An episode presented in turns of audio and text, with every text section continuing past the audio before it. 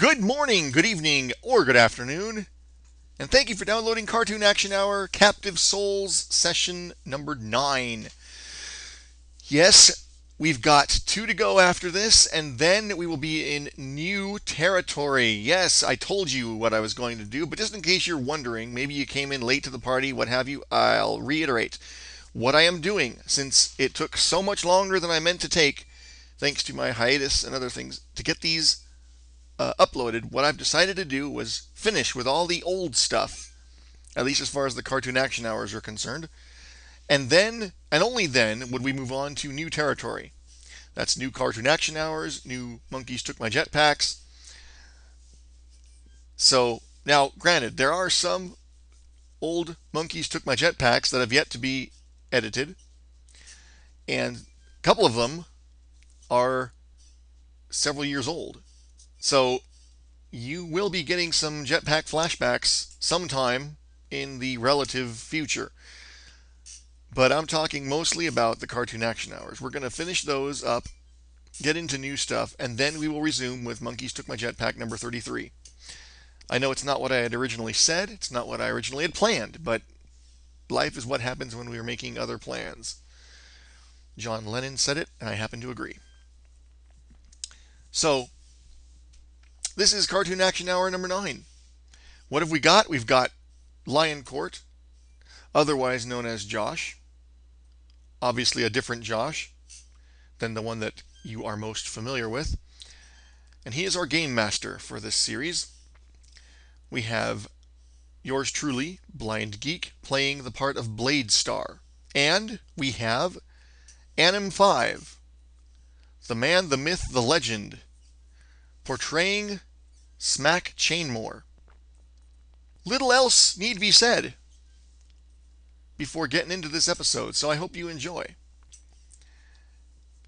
And that was a rather abrupt closing there, so let me just say that I'd like to thank you for listening, and we'll catch you next time. Enjoy the episode. All right, we're all here. We were just discussing Trek. Huh.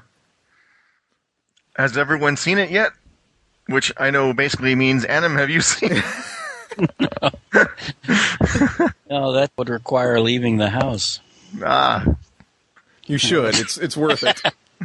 I'm sure it is. I know I'm definitely going to see it at some point, but I was telling Josh that I haven't heard anybody say a bad thing about it yet. Yeah, it's pretty amazing, the acclaim that it's receiving. I mean, I expected there'd be a lot of good reviews, but there's always one or two people who just like to spit in someone's chocolate milk or whatever, you know, and none of that. Wow. And that should be the name of this episode. What? Just none of that? In someone's chocolate milk. Spitting in chocolate. No, this episode should be redeemed from the clusterfuck that was last week. Because, geez, could anything have gone worse than, I mean, not last week, last game, I should say. It depends on how you look at it, I guess.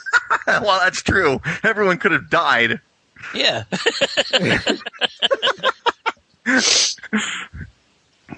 Still haven't received my audiobook yet.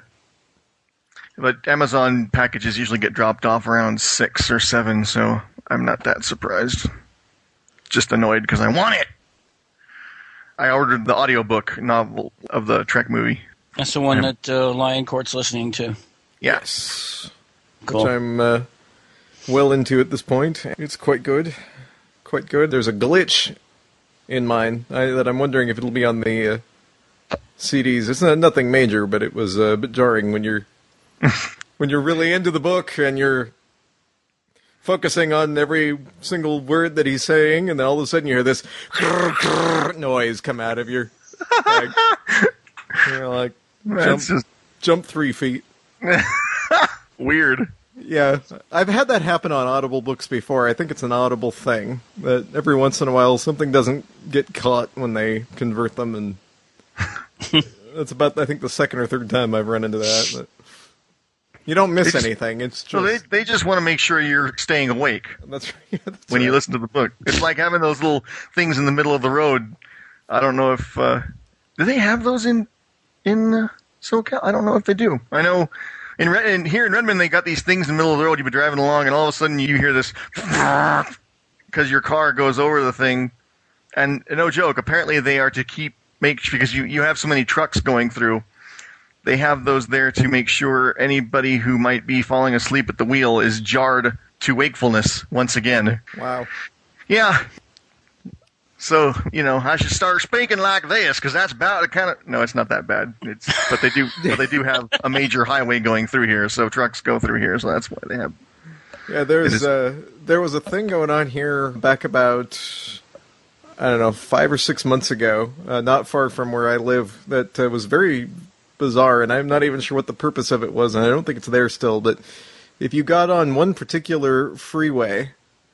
and we're driving at a specific speed. The idea was supposed to be that traffic was flowing quickly through this area.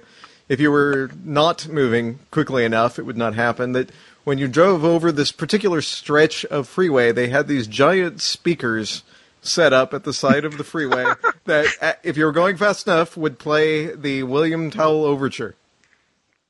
What the hell? It was very strange. What? Why? What the hell was that? What? I don't know. Very weird. I mean, if you were going fast enough, you'd only hear the dun dun dun, and then you'd be gone. Well, yeah, presumably. I didn't actually experience it, but Kara did, and so you can ask her about it on the next podcast. But very strange. Well, there's a video out that kind of combines the two ideas of the rumble strips that wake you up. Mm-hmm. And playing speakers when you're going fast enough. I don't remember the details of who did it and what the music was, but going over rumble strips produces a specific tone, a specific pitch. Huh. And they laid them out. Somebody figured out. It was very similar to one of the things that I kind of wanted to see happen in one of the IDDFOS episodes, but not quite precisely the same thing. They laid the strips out along the highway, and if you were going at the right speed, it played music. Huh, that's weird. I guess they figure if you can read this, you do not need glasses. Or if you're going this fast, if you can hear this music, you're going. It was just an experiment. I mean, they didn't set it up on a major U.S. highway anywhere. They just wanted to see if it could be done and how. And so they went ahead and did it. It should play the Star Trek fanfare. There you go. Those are called rumble strips. See, now that's what I love about you, Adam. You were probably sitting there knowing what I was talking about 2 seconds into my babbling stream of consciousness trying to describe it and just patiently waited for me to finish. And yeah, so now I know they have a name, rumble strip. That sounds like a Jackie Chan movie. Yeah, it does. Well, they have them here in Jersey. They've had them for a while, but they mainly set them up just before toll collection booths. So they want to make sure you're awake to give them money. That's right. Yeah, they want to make sure you're awake to give them money, and if you're going to crash, they don't want you to do it into their expensive toll collection booth. Wow. And speaking of giving money... since we've been talking about we are going to game at some point, I realize, yes, but we're having fun. Yeah, sure. Have you told Josh your Tribble story? I don't think so, no. Because I would have loved it if you had had the balls at the time to sell David Gerrold one of your Tribbles. just to see what his reaction would be when he's got these piece of crap. Well, see, there's the thing. I would have been willing to somehow find a way to get home. Yeah, because it would have been, you're in violation of two things. One, you don't have a dealer's license. Two, you're in violation of copyright. Oh, there's that little snag. I forgot about that. Well, yeah, he still pretty much held the copyright to whatever, or at least he had somehow worked out a deal or purchased permission or something from Paramount or Desilu or whoever the hell owned Star Trek in 1976. So what is the story? I used to make tribbles when I was in high school. That happens when you get older. Your body starts to go through changes. You know,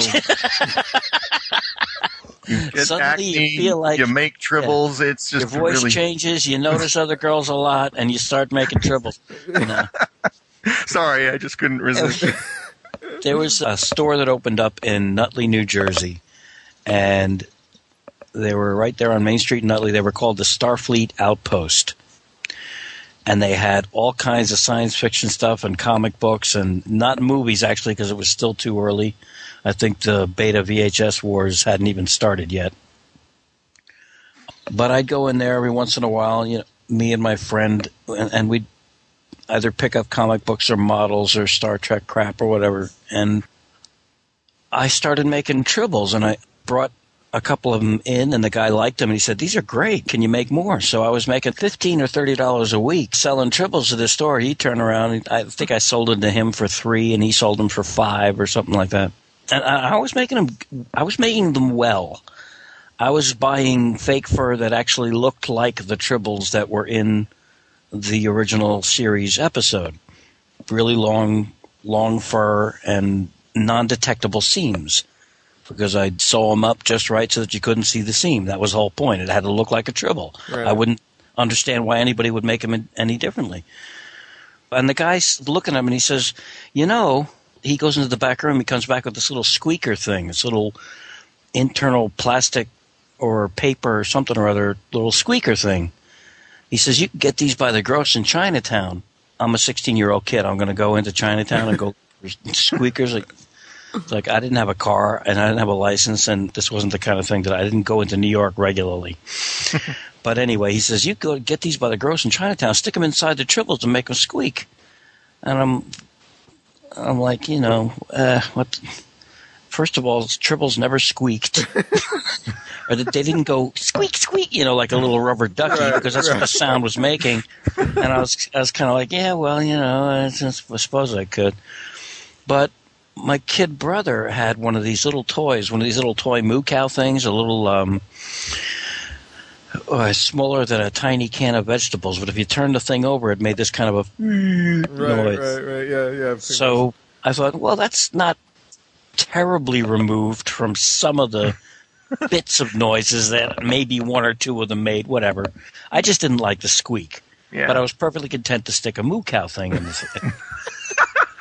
Like, what the hell? So I bought a whole bunch of those things. I went down to the 5 and dime and, like an idiot, paid retail for each of these individually. I was buying 4 or 5 a week and built them up and stuck them inside the tribbles. Now, could you get the thing that made the moo cow noise? Moo cow noise, or did you have to get the moo cow thing and take it apart and take the thing out for each one? No, it was the whole entire thing. It wasn't all that big, really. It wasn't all that big. It was about the size of maybe a little bit wider and a little bit shorter than a salt shaker. Yeah, I've seen them. I used to have one. So you just made the triple thing around the moo cow thing. Precisely. Okay. Hey, go on. So I went to a Star Trek convention. This would have had to have been 1976 because it was the Bicentennial 10. With a whole pillowcase full of these suckers. It was a nice big stuffed bag of these things that I brought to the convention, figuring maybe if I catch 2 or 3 people at the right place at the right time, I won't get in trouble, and I can maybe sell a couple of these things. So, but it was enough that I could carry one around with me, which was fine. This was like a really big deal because it was 10 years after Star Trek premiered. And it was the bicentennial of the country, so they called it the Bicentennial 10. And the dealer room was massive. It was absolutely massive. There was table after table. It took up, I think, 2 ballrooms in the hotel. And one of the people that was there was David Gerrold, the author of The Trouble with Trouble. Yes. Yeah. So he was at his table. And he was surrounded by, of course, whatever books he happened to have published at the time and all his tribbles. His tribbles were crap. I mean, they were crap. They were garbage tribbles. They were cheap fake fur. They weren't quality fake fur. They were cheap, short-haired fake fur.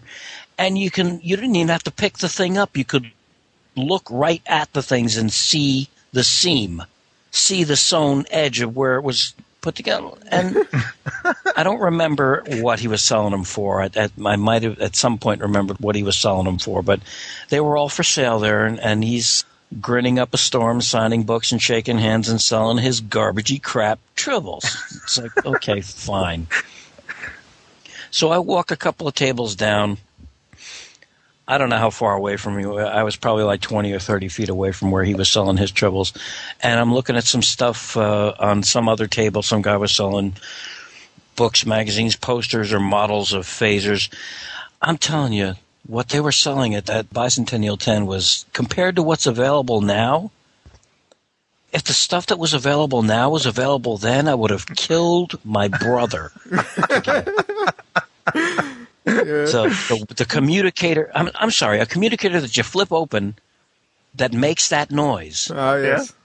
And it also happens to be a calculator, you know. Yeah, and the phaser and the tricorder, all the rest of the stuff that's out now. They were selling kits to make those, not even the finished thing, kits to put them together yourself with the electronics for like $120 to $200. Jeez.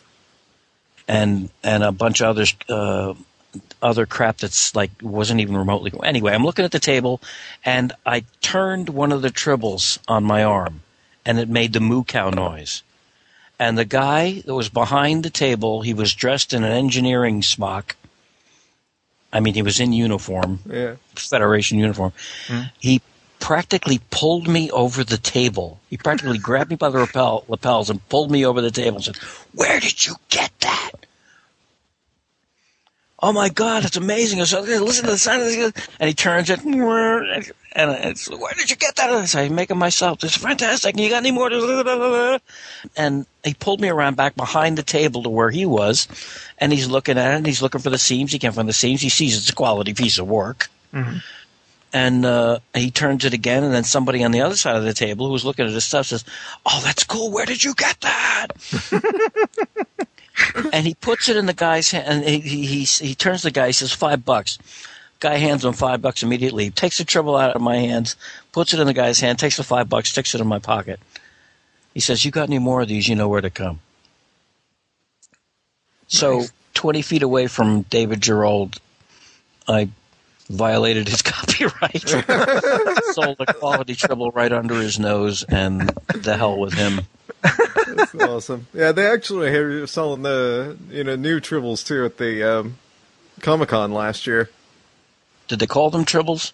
Oh yeah. They were one of the official Star Trek tables or whatever.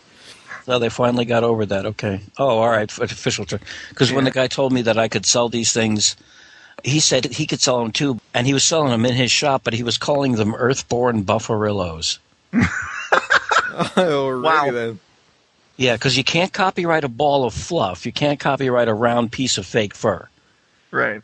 But you can copyright the name Tribble, so he couldn't use the name Tribble. He called them Earthborn Buffarillos as if, And he would, of course, if somebody came in to buy the things, he'd be smiling very wide when he said it. Yeah. Yes, that's what they are. They're Earthborn Buffarillos. Wink, wink, nudge, nudge. They were two partners. They were Vietnam vets that had always been into science fiction and comics and Star Trek and all the rest of that stuff, and they decided to go into business together and open up this Starfleet Outpost. And saddest part of the story was that these guys just couldn't make a go of it. There was just not enough demand for science fiction stuff to keep their store open. They had a really nice location on the main strip in Nutley, which is not a big city, but it's just an outlying town in the urban sprawl. But they had to shut their doors. And the saddest thing is they shut their doors 6 months before Star Wars opened. Yeah. Ouch. Ouch, yeah. Man. Yeah, well, if they could have hung on for like another 7 or 8 months, they would have needed to open new locations. Yes, that sound that was heard all over Jersey in May of 1977 was the sound of one of those guys saying, "Damn it all to hell!" Yeah, pretty much. Yeah. I don't know. That's a great recounting, sir. You tell a hell of a story. One of the high points of a very tame life. So, you were a tribble dealer in your youth. I was a tribble dealer. Yeah, that's one of the... you dealt in illegal tribbles. My life as a teenage tribble dealer. You think 30 years later the copyright police would come after me? I guess now it would be... well, hell, they've got some pretty nasty characters to come after me from Nevada. Oh, send the goon squad out. You could still call them trooples, and no one could say a damn thing. So you know. Mm-hmm. Oh, I remembered it incorrectly. I called them Epicacuanas. Sorry. Did either one of you go to the Star Trek Experience?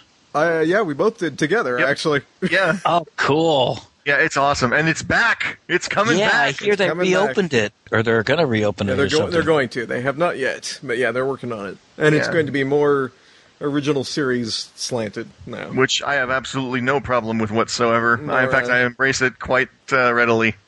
Yeah, what the hell? I now have reason to go to Vegas again because I don't gamble, and I don't generally. The vibe of Vegas gets on my nerves after about a weekend, but I've gone to see it. I think 3 times, including the time we went. In fact, Mel and I had our honeymoon. Sounds so cheesy with that movie out and everything, but we had our honeymoon in Vegas, and it was primarily so I could take her to see the Star Trek Experience. Oh, cool. Excellent. Yeah, and she ended up getting us the backstage. They have a backstage thing that they used to do where if you paid, I think it was total like $50 because it's like $30 for the day. And then $20 for the backstage tour. And that was really cool. You got to see how they did some of the effects. And my only thing I didn't like about it was that they show you all this stuff before you actually experience the experience. And I thought it would be better to do that when... I guess technically you could because they had it at certain times. But if you went in for like the first thing of the day and you wanted to do it that way, then you would go on the tour before you actually rode the experience. Which, if you've done it before, I guess they assume if you're taking the tour, you've probably ridden it before or gone through it. So if you had the choice, skipping the behind-the-scenes stuff and having the experience first and then doing the behind-the-scenes stuff is the best way to go? I think so, because then you get to go, wow, that's really cool, and then find out how they did it. I loved the Ferengi guy that ran the gift shop that kept trying to sell his crap. Yes, that was awesome. And I don't have that, but I do have this abridged audiobook that you might be interested in. Was it? I can't remember which time this was. So this may have been the time you and I went. So you may want to smack me in the back of the head. But there was a Klingon I think that was the time I was there because we had the Ferengi and the Klingon arguing across our table in Quark's bar. Right, but was the Klingon bagging on or referring to George W. Bush? What a great president! It was finally nice that we finally had a warrior in office in our. It was quite funny, and because he was Klingon, it didn't come off as.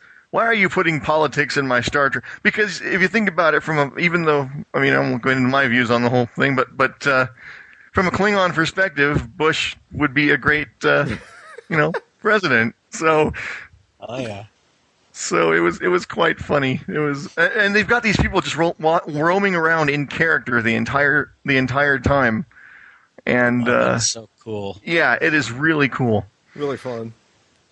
Because you can immerse yourself into it and just forget that they're obviously actors wearing costumes, improvising, And they were very good at what they did. Yes. I mean, the Ferengi, both the Ferengi that we met while I was there had the voice down and the personalities down just to an absolute T. It was amazing. Yeah, the personality. Yeah, and they talked with... And you could tell that they knew more than just, like...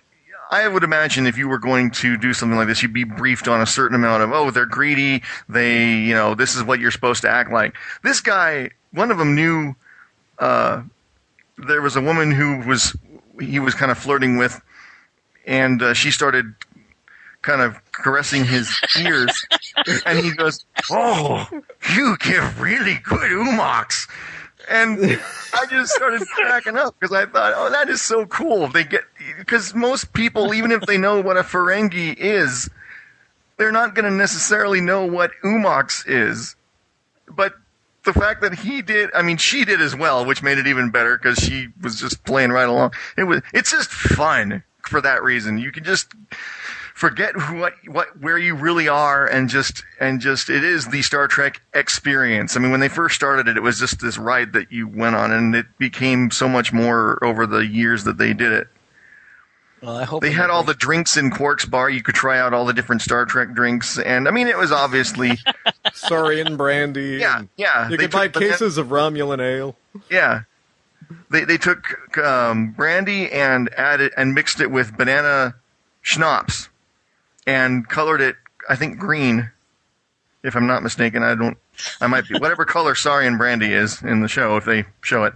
And that was Saurian brandy, and it was $5 a shot. But by God, I got to drink Saurian brandy. I don't care that I know how they made it. The point is, you got to drink Saurian damn brandy, and that was just awesome.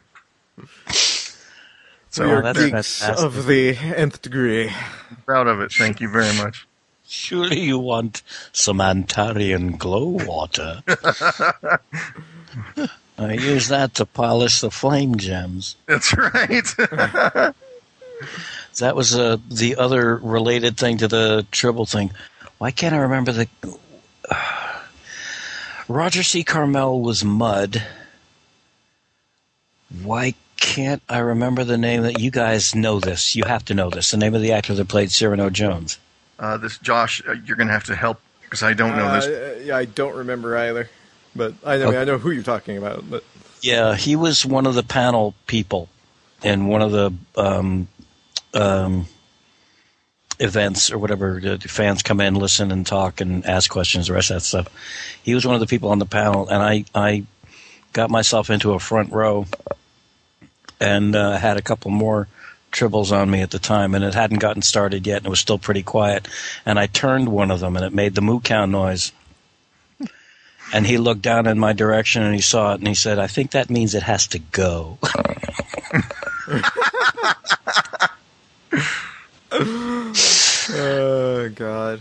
You got your cow in my tribble. Did it really? In the end credits of the new Trek movie, they actually some piece of music in the movie. I think it might be the music they play in the bar scene, Eric. I can't remember now, but anyway, some piece of music is actually credited to Cyrano Jones in the end credits. That's awesome. Yeah, I thought that was pretty funny. One other little Trek-related story that you just reminded me of. There's a website called GoAnimate. Have either of you heard of this site? No. It's basically it's a very visual thing, but it's kind of fun. I was doing it with my sister a couple of months ago. They give you all these little characters and locations and stuff, and you can create little animated cartoons. You get the characters to talk and make different expressions and walk around and do whatever. And they've added a whole Star Trek section. So it's all the original Star Trek crew. And locations on the Enterprise and on Vulcan and all these different things and tribbles and all this stuff. So it's pretty fun. You can put background music in the scenes and so on and so forth. And it's kind of cool. One of the first ones that I ever watched on there that somebody else had put together. You need a sighted person to help because otherwise you have absolutely no idea what's going on. But it was a recreation of that scene at the end of the toward the end of the Trouble with Tribbles episode where they're trying to figure out what happened to all the Tribbles. Right. Mm-hmm. Except that in this case, it's going through it. It's doing exactly like the episode, right down to all the dialogues exactly the same. Except that when it gets to the very, very end, it turns out that Scotty has put all of the Tribbles into the food replicators on the Enterprise and is serving them as meals. And it turns out the name of the cartoon is A Quibble with Nibbles. That was pretty funny. My chicken sandwich and coffee. This is my chicken sandwich and coffee. want these off the ship. I don't care what you have to do. I want them off my ship. Is it that tribbles taste like chicken or chicken tastes like tribbles? And speaking of thing, nobody could figure out, at least I couldn't figure it out at the end. It's like, Scott, you didn't transport them into space. Captain, that would be inhuman. But it was perfectly fine. That's right. So put them on the Klingon ship where they're probably going to smash them into puree anyway because they don't just spend whatever the next 2 or 3 months or weeks or whatever incinerating the things or slowly pulling their hair out. You know. Yeah, you know that we think serial killers in this in our society pull the wings off butterflies. Well, in Klingonese, it's pull the fur off tribbles. Yeah. I've got a button. I got a button from right around that era. I don't think it was that particular convention, probably one of the earlier ones. The same guy that draws Girl Genius, online comic called Girl Genius, was drawing back then, I think. Either that or he stole directly from this guy's style, but it's a picture of a Klingon stomping on something. You can't tell what it was. And the caption reads, "They make such a nice sound when you squish them." God. And speaking of food in Star Trek, Josh, you either told a story incorrectly or I misheard you. And I finally heard it the way it was supposed to be and went, oh, that's why that's funny. Because I was kind of placating you at the time. It was the Burger King thing where they're training you to keep their food from being captured by... And you said the Klingons, the Burger Klingons, and I thought... Okay, that's interesting. It's Klingons. Yeah, you heard me wrong. I heard you wrong. Apparently, okay, because I thought, man, that actually makes more sense. It's funny now, but yeah, I thought maybe I heard you wrong because usually you're not one to screw up a thing like that. Yeah, exactly. Yeah, so, I always wanted the T-shirt that says "He's dead, Jim." You get his tricorder, I'll get his wallet. My sister has a cafe press shop where she's selling a bunch of stuff, including some Star Trek related shirts and things right now. Some of which are, I didn't always look this way. There was a transporter accident. So that was good. Trekkie, the next generation, and it's on a maternity shirt. Oh, jeez. So that was pretty funny. And then my personal favorite, it says, a product of late 20th century genetic engineering. She's also got one that's got a silhouette of a hand doing the Vulcan salute, and underneath it says, Trek you. So that was soon funny. To take part in the eugenics wars. Yeah, that's awesome. Good stuff. Good stuff. But yeah, I love the one with the, you get his tricorder, I'll get his wallet. I'll get his wallet. That's awesome. Good stuff. Good stuff. That would have been the one thing that they have to put it in the next movie. What's that? Is having McCoy say at some point, he's dead, Jim. It needs to be in there. The problem is, and I understand it, that line was actually even originally in Star Trek VI, and they couldn't. Anytime you want to do that, you lose the poignancy of whoever's dead is dead. Yeah, that's true. Because it's such a. Yeah, it's not. Yeah, that's the problem. Was it in Star Trek VI? It was going to be. It was and in then they script, and they ended up not using it because it screwed up. Because it was the scene with the Chancellor. You know? Oh, I know exactly where it would be. Yeah. I just didn't. Yeah. Huh. Yeah, that's true, because when he says that now, it's become such a dun-dun-dun thing that, it would take your mind out of the story. Yeah, yeah. But it would still – it's too bad because it's such an iconic – They got everything else in there that needed to be in there. So, yeah, they did. I can't bitch too much. Oh, I'm not bitching. I just – it would be cool to see him deliver – I mean, I'm sure as the actor playing McCoy, since he was such a fan of the series, that would be like – I mean – right up there with the "I'm a doctor, not a" thing would be. Right. I'd be like, let me, film a scene with me saying that. You can cut it. I don't care. I just want to say, as McCoy. Just have the camera tilt back and forth and roll around on the bridge and just say, "I'm a doctor, not a pinball." That's where the Enterprise crew works out. in the he's dead. Oh God. So, I've been googling these past few minutes trying to find the triple sound effect. You know what's sad is I actually have the triple sound effect on my hard drive at this moment. Oh, okay. How sad is that?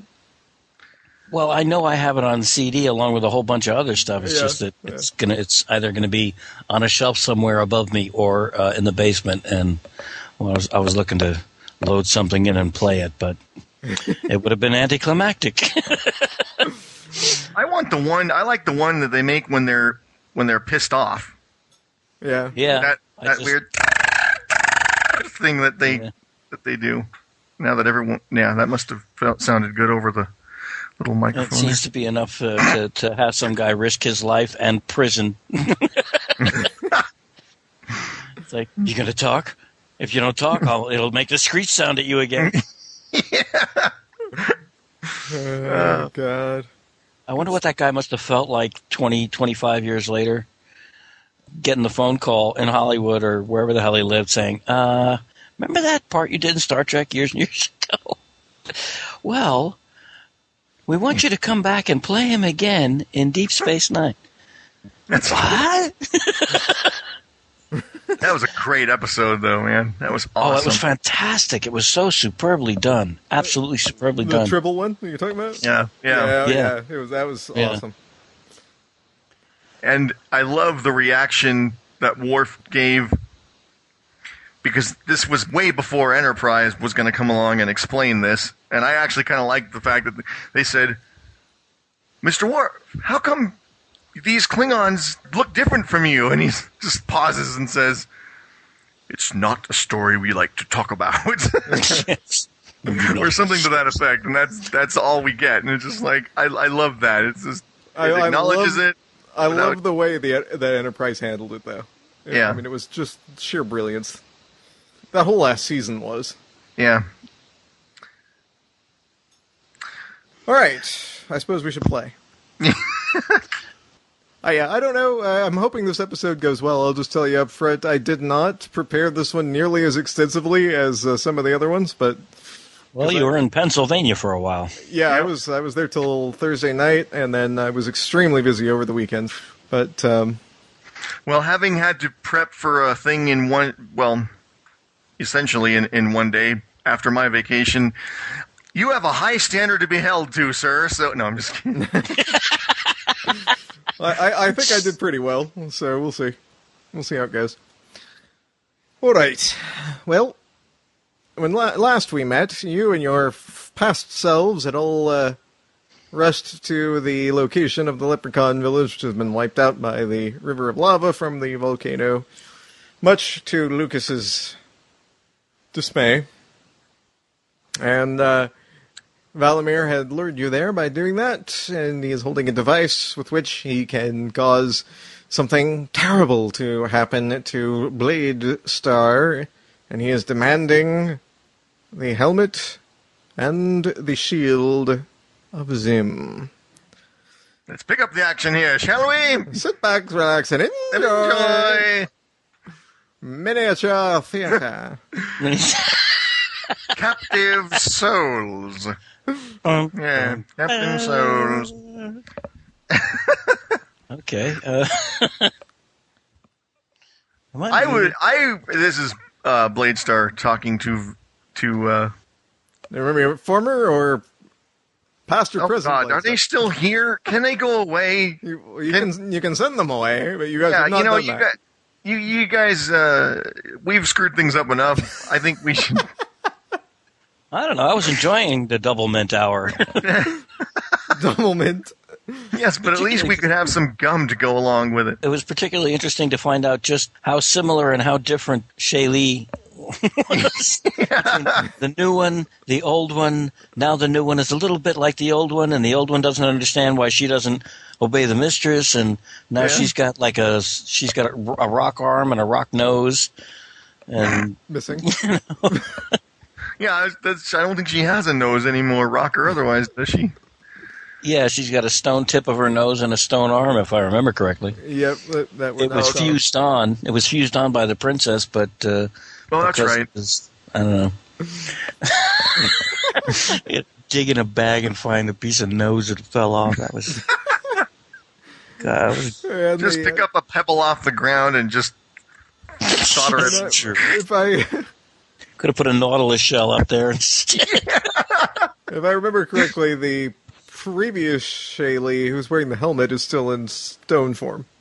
Mm-hmm. Right? Yes. I believe that's so. Right, because that was a big thing. She put the helmet on, and yet she... Wait. Right. We thought she was going to turn back. Yes. But she's still wearing the helmet, but she's still stone. But the present Shaylee... When the present-day Shaylee attempted to take her helmet off, they both froze. Right. That's right, yeah. I had a question about the shields. Is the old me and the new me both holding a shield? Ooh, that's a good point. There could be two helmets and two shields. Well, no, there's only one helmet. There's only one helmet, which is the one that the past Shaylee is wearing. No, there's only one. Yeah.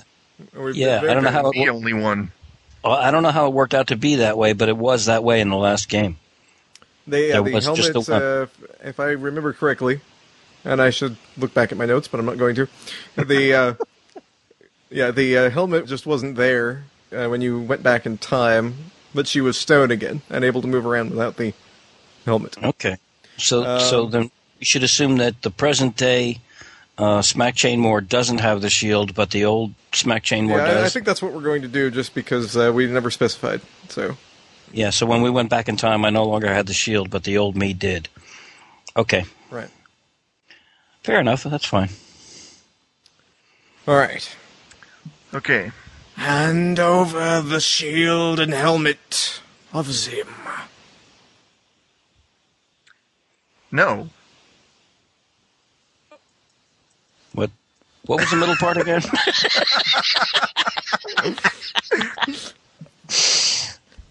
Your life will be winding down very rapidly if you do not hand them over. Yes, but I'll live by the principle that I will not be giving you the ability to go between planets or whatever the hell the ability is. It's been so long since we've... I would rather live my life by the principle of not giving you the ability to combine these forces. Don't you mean die your death? Oh, please, you don't scare... You forget, You may have made me, but where am I going with this? You may have made me, but I, in my time, while you were in the process of that, saw you when you were not so sure of yourself, so confident as you are now. I see. He raises his hand with the device in it. Blade Star. Yes? Is that your final answer? That's my final answer, Smack. Are you sure you don't want to use the helpline, or whatever that was called? Yes, we at Captive Souls are years ahead of our time. I am not willing to sacrifice Blade Star's life for these artifacts. However, I'm... perfectly content to allow him to sacrifice his life. Sacrifice his life. Thank you. It begins to snow. Okay. Wow, that's interesting. Yeah. I don't really know what to make of that. Is it actual snow or is it ash from the volcano? It's actual snow, which is odd because it's a very warm day. Well, and it's not sticking, which means it's... Because that's important right now. You're about to die, and you're commenting on the snow not sticking. Well, yeah, but come on, it's snowing. It's a little weird, but it's not death-threatening. Death-threatening? How about life-threatening? Life-threatening?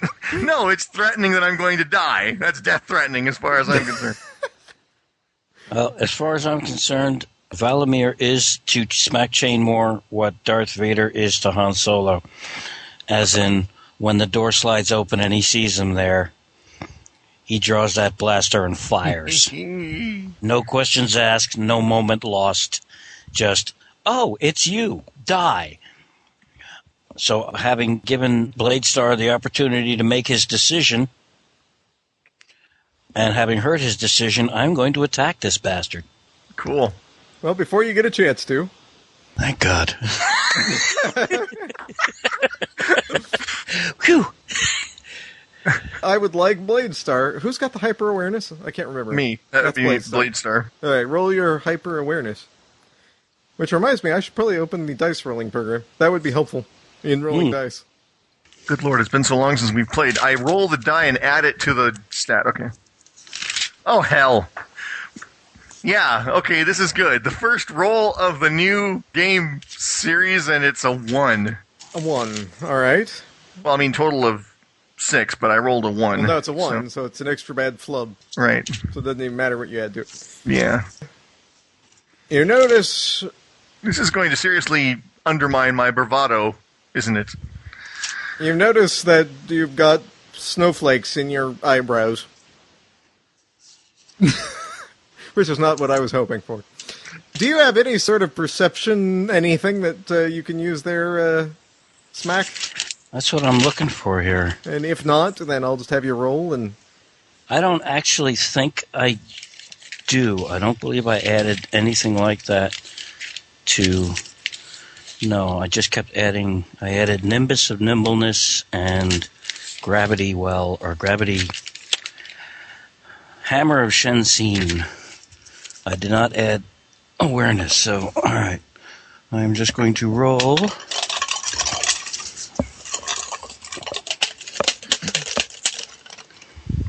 And I get a 6. You, on the other hand, unlike your partner in crime, notice that Valamir no longer appears to be moving at all. I wasn't aware he was moving before. Oil can. Or not. Wait, who isn't moving? Valamir. That's what I thought he said. Mr. Badass, who we hate so much. Okay, so this apparently is not being caused by him. It's starting to snow harder, and there is a noise coming from the sky. Okay, somebody's bringing in an F-22. What the hell's going on? Asks previous Shaylee. I don't know, says current day Shaylee. Yeah. Maybe. Blade Star. Yeah? Maybe we better get under something, because it's starting to get cold and we don't want to rust our cyber parts. Okay, says past Blade Star. That sounds really wrong. Yes, it does, doesn't it? Just our cyber part. Yeah. Those of us that have had their cyber parts rusted know just how painful that can be. It can be quite inconvenient. You suffer from cyber part rust. Try. This episode of Captive Souls is brought to you by Viagra. Oh, crap. I cannot find my character sheet. Actually, it's brought to you by Viagra to keep those cybernetic parts up and running. Oh, God. Oh. Oh. Okay, that's bad. I can't.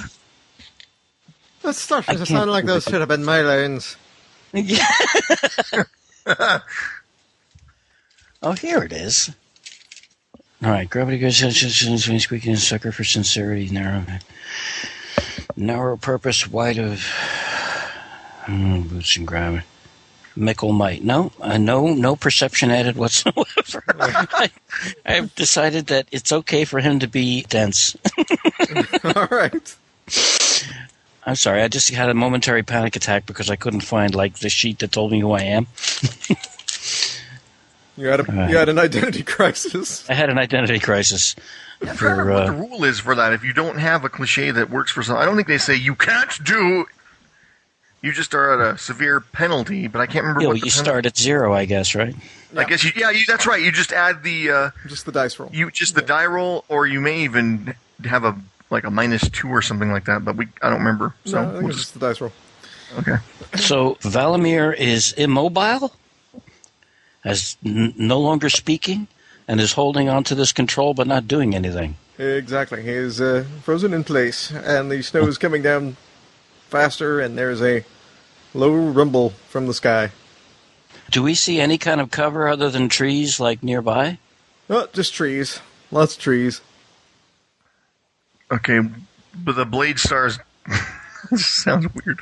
The Blade Stars move under separate trees to get under a canopy of branches to keep the snow, at least on some level, off of their cyber parts. I think the Chainmores follow their example. As do the Shaylees. And to the tree line, away from the three rock groups that we... The Shaylees, the Blade Stars, and the Chainmores. Yeah, that's right. Coming into Alapalooza. Or course, the only one that really qualifies as a rock group would be the Shaylees. The Lion Cubs... They're constantly stoned, though, so that... They're a rock group, yes.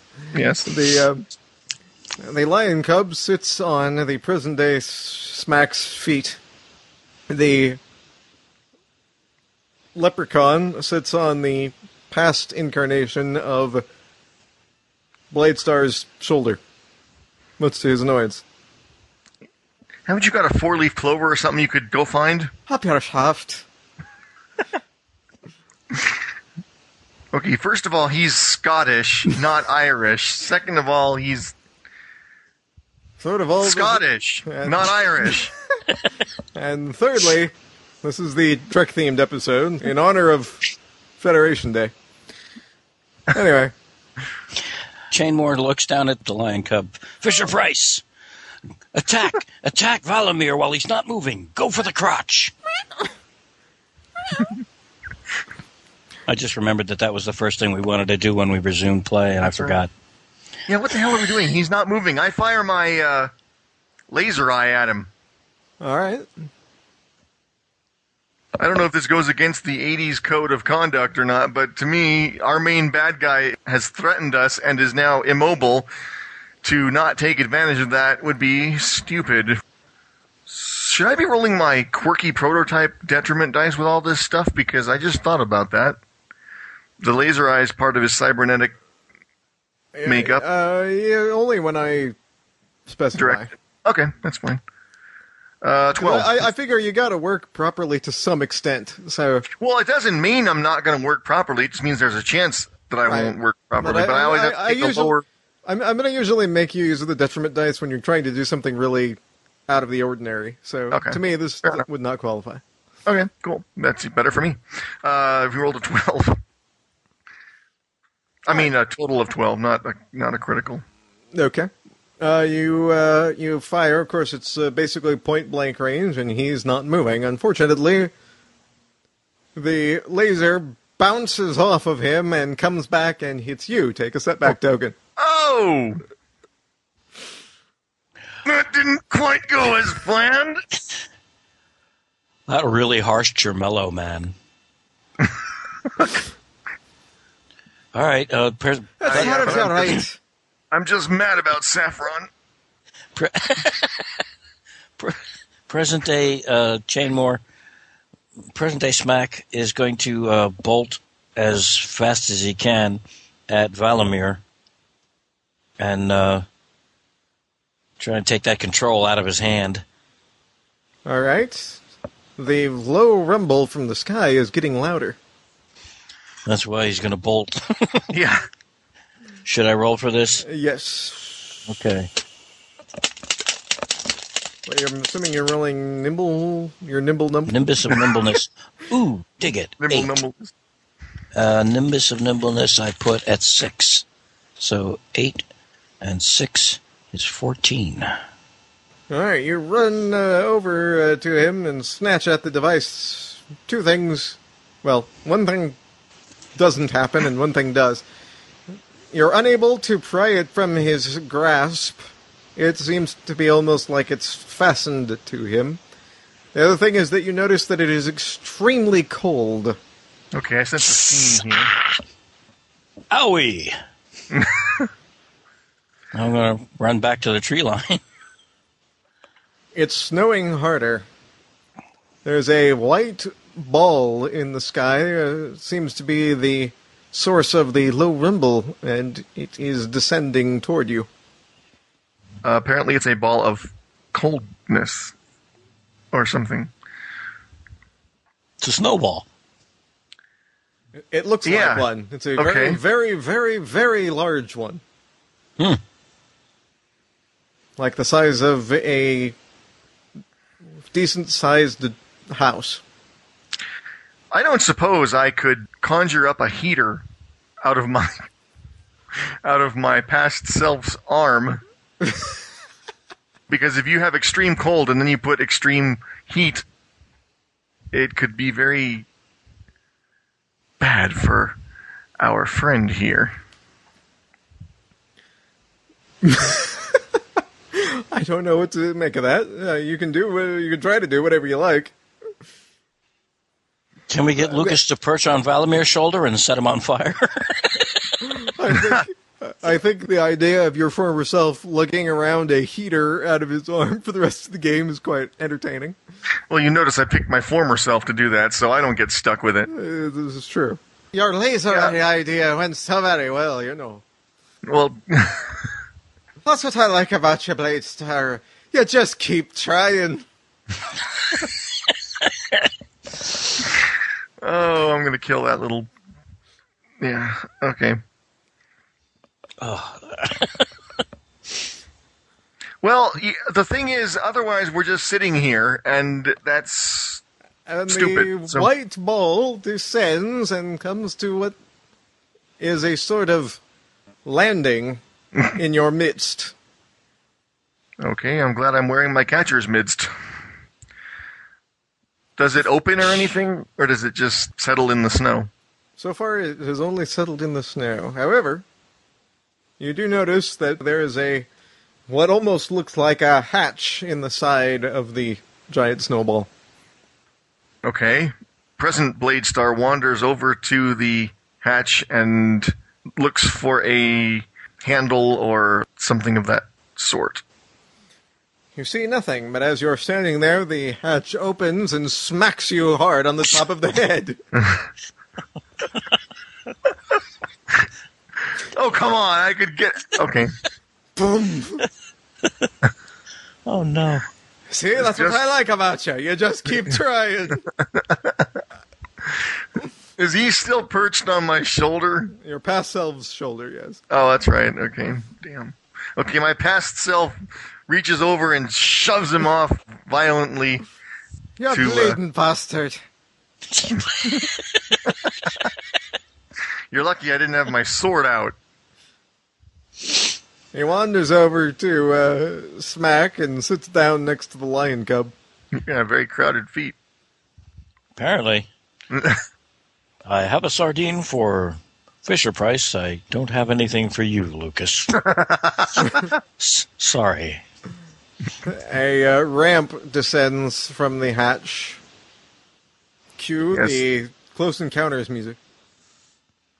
Yeah, Blade Star gets the hell out of the way this time.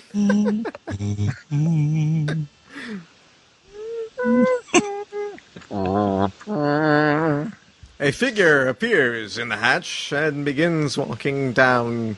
Past Smack Chainmore steps forward. Ba weep grana, weep ninny ba. The figure looks at you blankly. And as Blade Star steps forward and says, Mickey, Mickey, Lula, Mickey, Lou. Waka, waka. Ricky, Ricky, Tambo. That's right. Yes. Ting, ting, walla, walla, bing, bang. All right. The figure appears to be, although completely animate, looks like he's made out of snow and ice. However, he's mostly ice. He's got a lot of cracks and pits in his surface. There is the symbol of a snowflake on his chest. Greetings, we are the Knights of Shenzhen.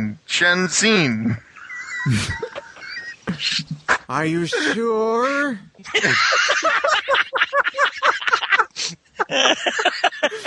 You don't sound sure. It's just the coldness has affected my speech vocalizer. As opposed to just that's your vocalizer. Story and I'm sticking to it. Do you have other sorts of vocalizers? Yes, in case I want to scream vocalizer. Or shout or snort. I see.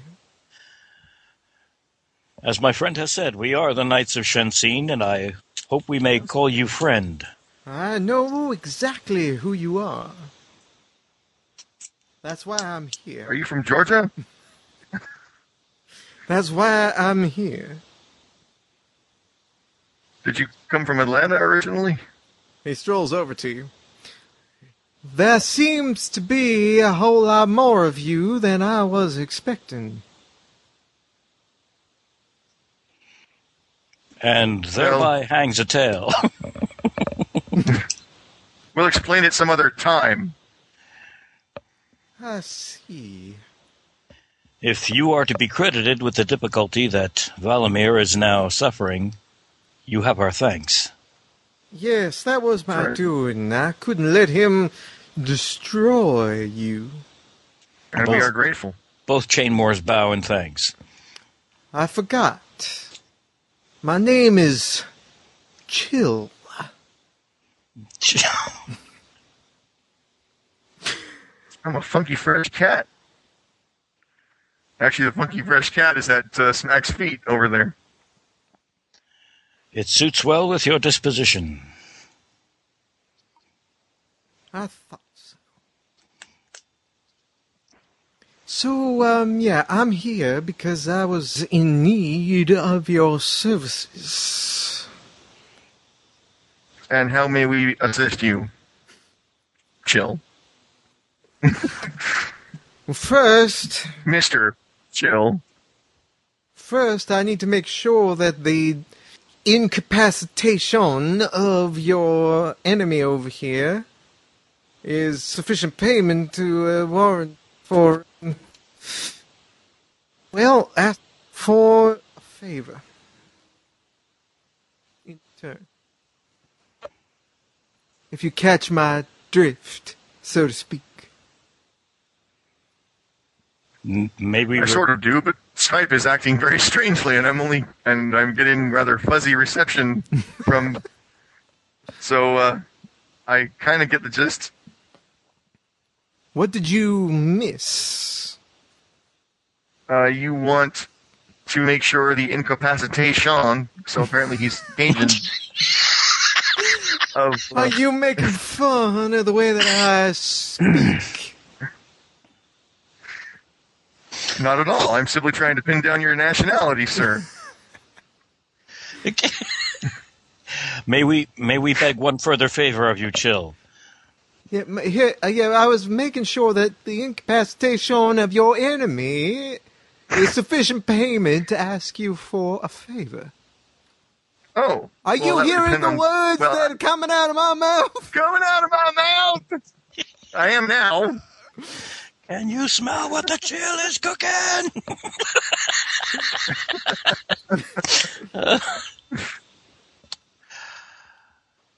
I don't like cooking. If you serve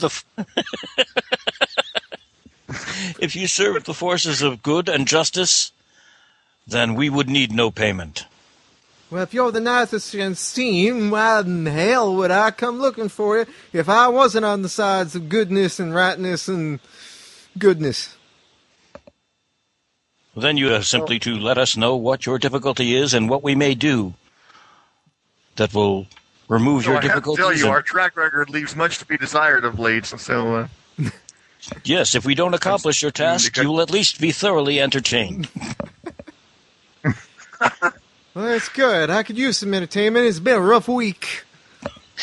May I request that you release some portion of Valamir? At least the portion that would allow me to remove that deadly control from his grasp? Unfortunately, my power only allows me to freeze him or unfreeze him. Understood. Very well. How can the Knights of Shenzhen come to your aid? Well, I'm from Aerialis, which is the moon that circles Zium.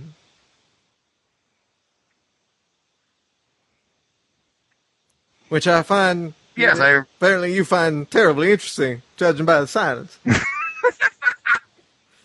Anyway. I was about to say, I studied that in grade school, if I'm not mistaken. Anyway, well, see, I live up there in a great big castle, and there's some evil ice trolls up there, and they have driven me out of my home and such, which is not good for me. Good for them.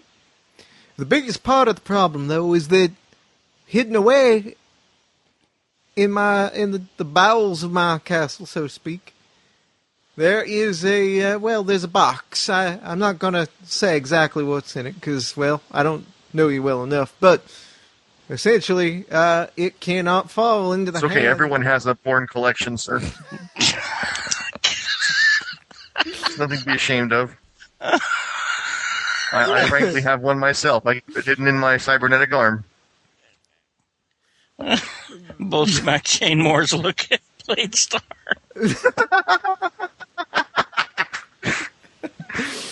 Oh, boy.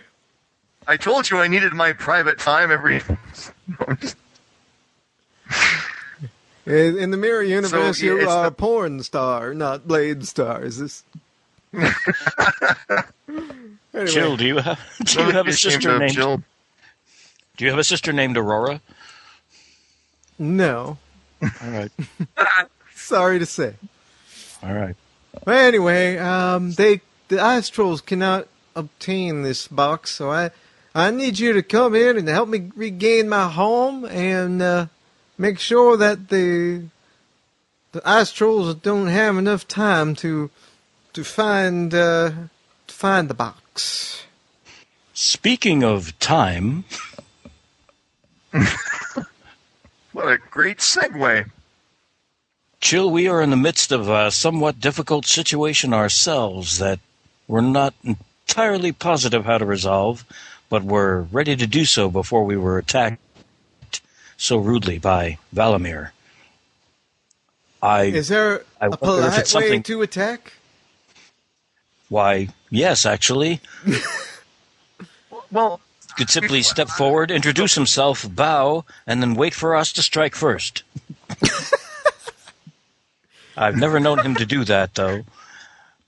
I'm liking this guy. He's right up my alley. He's a smart ass. What is the extent of your... Chill and Lucas. Oh, great. What is the extent of your...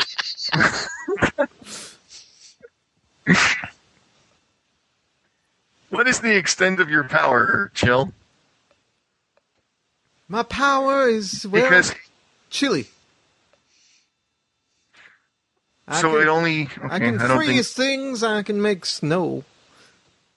I can make it cold. But you... Okay, then never mind what I was going to request. You couldn't do anything. Okay. I'm not someone that you want to ask to defrost anything. I can tell you that.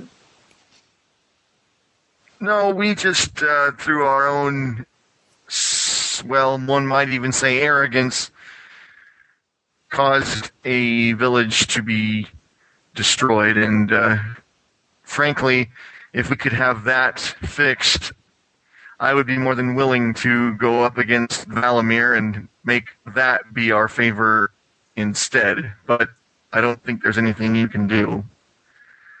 So I just thought I would... one way or another about Valamir. He doesn't bother me up in Aerialis. What does that have to do? Well, I'm glad to hear that. Did you misunderstand what I said, Josh? I think okay. I understand now that now, but yes, you weren't terribly eloquent, and I misinterpreted what you were... Well, that's nothing new. No, I said... Yes, I got it now. I got it now. Yeah, sorry, I cannot change the past. But I can make it snow. Well, then the leprechauns that remain can have glorious snowball fights in our absence. Lucas looks somber at the remembrance of the destruction of his people. I wonder if any of them got out alive, if I'm the last of my kind.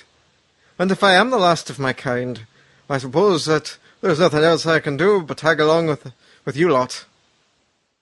Oh, please, God, let there be survivors.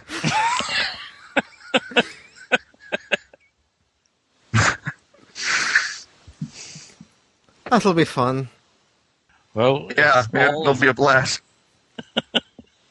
If all of leprechaun kind was wiped out, save for yourself, Lucas, then you would have at least as good a reason to find Valamir an enemy as we do. I do. Although I hope that's not the case. Maybe one of these days you'll lose your mind and you'll make me a Knight of Shenzhen. That may be sooner than you think. At least the first part of what you said. Chill, we find ourselves, and older Smack Chainmore speaks up. Smack, can you shut up for 1 minute? Oh, sorry. Older Smack Chainmore says, Chill, we find ourselves somewhat bifurcated in time. The reason that you see more of us here than you expected is because of an accident in time travel that we were seeking to correct. Do you feel that 2 of each of us would be more of a help than just 3 of us as a team? Well, the choice is yours, but I'll tell you this. The first thing you're going to have to do is sneak back into my castle, I think. And I think a smaller party has better chance of success than a larger one. Is there a time or a place where we can meet you later on after we've resolved our present time travel difficulty and then take up this quest of retrieving the box from your home? I fear if we do that, it'll be too late and the ice trolls will have found it themselves. I really do need you to come with me as soon as possible. Smack, shall we do paper, rock, scissors to see who goes? I love paper, rock, scissors. This is my favorite game. I would think that because these people are from our past, that we really should let them get back to what they're trying to do back in the past. Aren't we in their past? We're still in the past. We haven't returned to the future yet, have we? We haven't gone back to the future. What? We haven't. We haven't gone back to the future. We're still back in the time frame of when they stole the sword from the cave of the mer people. However, we do have... Well, then, okay. We still have the amulet. Someone shut up that little pipsqueak. Hey, pipsqueak, shut up.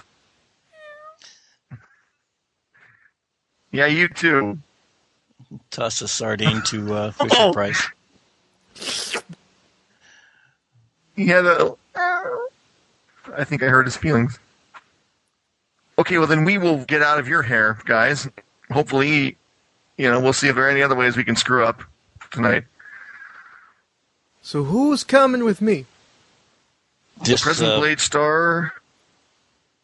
Past or present versions is what I'm confused on. Or are you all going? Well, no. Make a decision. We're making one. Okay. You're just not. Well, actually, I shouldn't say because Anim hasn't stepped in. As far as I'm concerned, we should just leave these guys. As far as past version of the party or present version of the party, I do not have a preference as to who goes. Okay. My inclination is to send the past version of the party to the cave of our cousin Michael and have them waited out there. The problem with that is I would have to take the Shield of Zim off of the old version of me so that it's off-planet and they're less of a target. We can't take the helmet with us because that would immobilize both Shaylees. So if the past party could agree that they will go back to the cave of our time-traveling cousin. And maybe I should go with you and let the present, since I've got the helmet, I can take it off world in the present day Shaylee. And she sends a stony glare in her direction. Can go back with the others. That's an interesting point, Shaylee. What do you think, Shaylee? She's not a knight yet, says the present-day Shaylee. And rather haughtily at that. And the present-day Shaylee has... And I have the ability to go back in time. And significant battle scars to prove her loyalty and ability. She has earned the right to continue on this adventure. But I want to go, damn it. You will.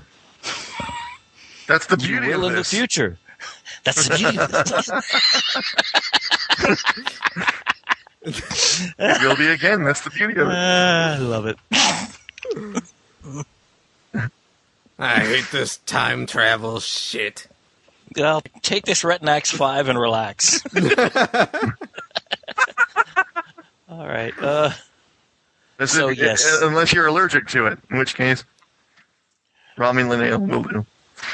Smack of the past, do you agree? Yes, I do. I, from the past, I, Smack Chainmore of the past, hand over this Shield of Zim to you.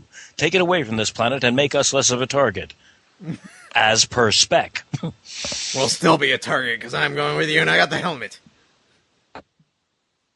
Let's face it, we're screwed either way. This is... this. We'll be less screwed with less people.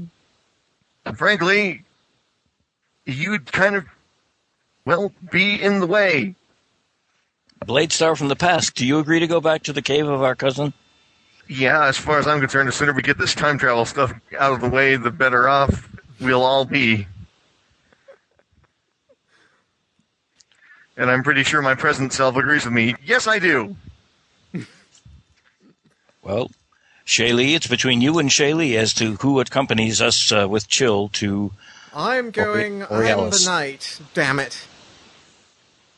She starts walking toward the ramp. Are we going to see a stone cat fight? Fine, fine. I'm probably not much good to you. No, it's not fine. Anyway. I think you guys need to fight it out. Screw you, Blade Star. I never liked you anyway. I think a fight would be rather fun. I do too. Oh my god, me and Lucas agree on something. The world's about to end. I'm frightened. Well, you've just had a volcano destroy your village, so... Which it's just that kind of week. You're in pretty good spirits. Yeah. I'm a leprechaun. We can only stand being miserable for short periods at a stretch. He makes a sad face for a moment, and then smiles again. Ah, I see. So for the long periods, it's our turn. All right. All right, come on, Blade Star and Smack. Let's get back to the cave. Be safe. Be well. Screw you. And try Lucky Strikes while you're at the cave, because Lucky Strike means fine tobacco. And you've obviously experienced that a time or two. And you've watched too many old radio shows. What? You've watched too many old radio shows. Which makes perfect sense. I'm stoned, leave me alone. I've made that mistake many times myself. But I just couldn't pass it up. Okay, well. Alright, so are we leaving? Try to stay out of trouble. I know it's nearly impossible, but try to stay out of trouble, guys. So are we leaving or what? Well, as Knights of Shenzhen, we pledge ourselves to help assert justice. And I would like to pick up a very large, heavy boulder and swing it into the frozen Valamir, but my code of Shenzhen prevents me from doing so while he is completely helpless. Well, that and the fact that you don't want the boulder to bounce off him and hit you in the head, which would seem to be what would happen. As it likely would do. Very well, Chill of Aerialis. By the way, for what it's worth, it's Chill with a Y. That's so the toy company can trademark it when he... No, it's C-H-Y-L-L. So the toy company can trademark it. Ah, well, there we go. Ah. All right, come on, you lot. Like the Sci-Fi Channel. Yeah, exactly. The simplest channel. The stupidest name change in the history of anything. Yeah, did you know it is true that S-Y-F-Y is actually a medical definition of syphilis? No, I kid you not. Yeah. What? I don't know why. And the people who pointed that out just found it by looking it up in Google. So marketing people really need to learn how to use the internet more before they start making snap decisions. And spelling anyway, moving stupidly. Yeah. Because in the future, apparently, we are, removing the letters C and I from our language. At some point. All right, follow me, and he starts up the ramp, followed closely by Shaylee. Okay, I'm going to follow him, but I have an out-of-character question. Yes. Do we know anything of? Have we seen ice trolls before? Do we know anything about them?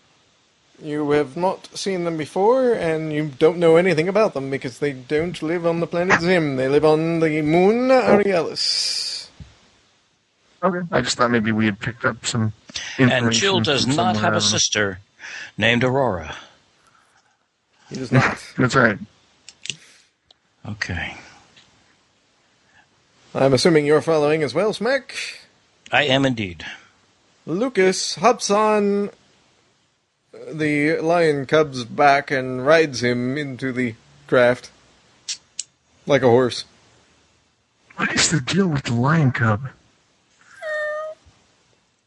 I refuse to accept the fact that he's just the lion cub. There's something... Or maybe he is just a lion cub. He could be. He could be a deus boarding a machine. I don't know, but he's just the right size for me to ride him. We shall. We'll find out. Here, have another sardine. And the context police go ballistic over that last comment. But anyway, yes. Please hold. We're going to a commercial break for just a moment. Okay.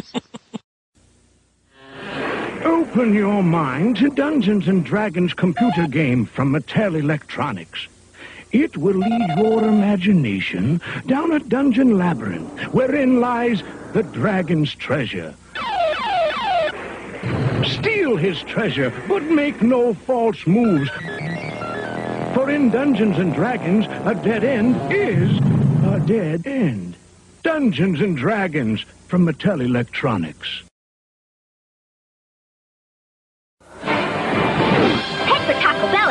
Warp speed and start collecting Star Trek 3 glasses. Beam home Spock. Klingon treachery.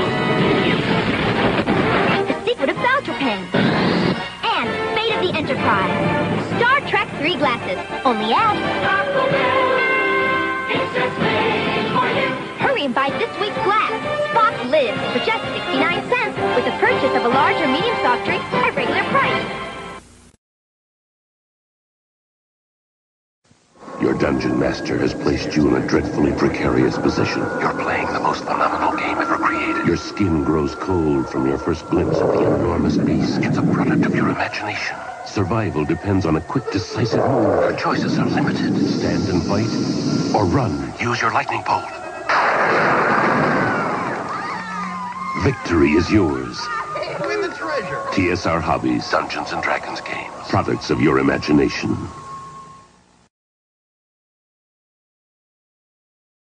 All right, we are now back from that commercial break. And now back to Captive Souls. Bum, bum, bum. Ah, Communicator. Yes. Brought to you by Star Trek. All right, which is brought to you by Nabisco, which is made possible by lard. Which is brought to you as a byproduct of tribbles. Okay. Which are sponsored in part by... So what does this ship look like on the inside? Yes, you enter the ship. It's very cold. It's very white. Everything appears to be made out of ice. Welcome aboard. I don't imagine you have any problem with bugs or anything, do you, Chill? No. Have a seat. Relax. Chill.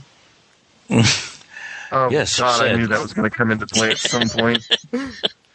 I was just hoping I was wrong. You weren't. No, I was not. There are health issues connected with remaining seated on ice for long periods of time, Chill. How long should we expect this trip to be? Not long. Very good, then I will not develop piles. Have a seat, relax, here we go. He flips some switches and the hatch closes behind you all. You feel the ship vibrate and it lifts off and heads out into space. So Chill, I have to ask, is the engine made of ice as well? Yes, this whole ship is ice. It runs with magic. Well, I would say that's cool, but then I'd have to shoot myself. So Jill gives you a cold stare. As well he should. I think the atmosphere in here is getting a little chilly. I'm not falling prey to this line of punishment. And if I do it, only just for the hail of it. I may as well tell the frozen truth. One of these days I'd like to get us on a quest that'll get us some cold hard cash, and this might just be the one. And it chills me to the bone to know that I'm trusting my life to magic. Are you done? It's no problem. Okay, that was pretty good. Yeah, that's good. Just wait till you meet my brother Frosty. Didn't he have a daughter named Wendy? Anyway. Alright, after some time, the ship comes to a landing, and after flipping a few more switches, the hatch opens and the ramp descends. Alright, this is where I leave you. I've got to get away from here. The ice trolls will kill me. I'm hoping they won't be so quick to kill you if you're caught. Thanks for the vote of confidence. Are we very close to where they are? Yeah, not too far. Just walk about a mile that way, he points. Ah. Alright. I'll wait here and keep an eye out for you. I may have to move around if any... Troll scouts come out this way. And your castle is in that direction as well, I take it. That's where the trolls are, is in my castle. Very good. Get them out. Please. Do you know if the troll scouts sell cookies? Because we haven't eaten in a while. Yes, they have cookies with frosting. There you go. Oh, that's, yeah, exactly. That's what we need for some Troll Scout cookies is, yeah, okay. Chill, what is the quickest route to the box that you referred to that's in your castle? But don't worry about that. Just get them out of the castle. We'll do our best. Thank you. We will do our best to make sure justice is done.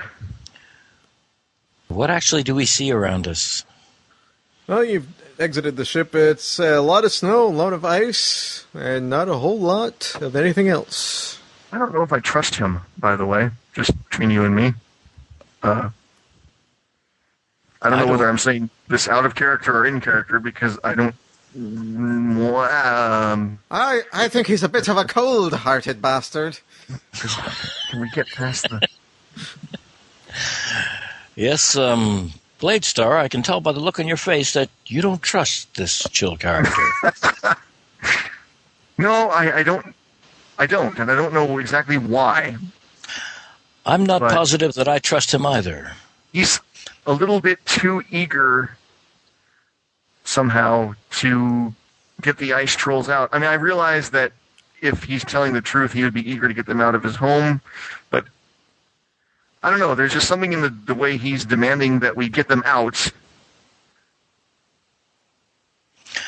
I mean, we don't know anything about him, nor do we know anything about these ice trolls, and I don't know. Just something doesn't set right with me. Yes, he referred to them as evil, but they might not be. I suppose we'll find out soon enough. Are we in a flat, plain, totally featureless landscape, or is there anything like an outcropping of rock or boulder or snow pile? Yeah, lots of snow piles, lots of drifts of snow, sort of like a desert, big dunes almost of snow everywhere. I would like to select one of the dunes in any direction, I don't care which one, as a target and attempt a hammer Shenzhen on it. All right. What are you trying to accomplish? I'm trying to determine whether any of my powers actually are going to work on Aerialis, because Hammer Shenzhen all requires the gravity of Zim. To all of my power, my boots of ground cracking, all these things, they draw on the power of Zim, and I need to determine whether a satellite of Zim will afford the same capabilities. Very good.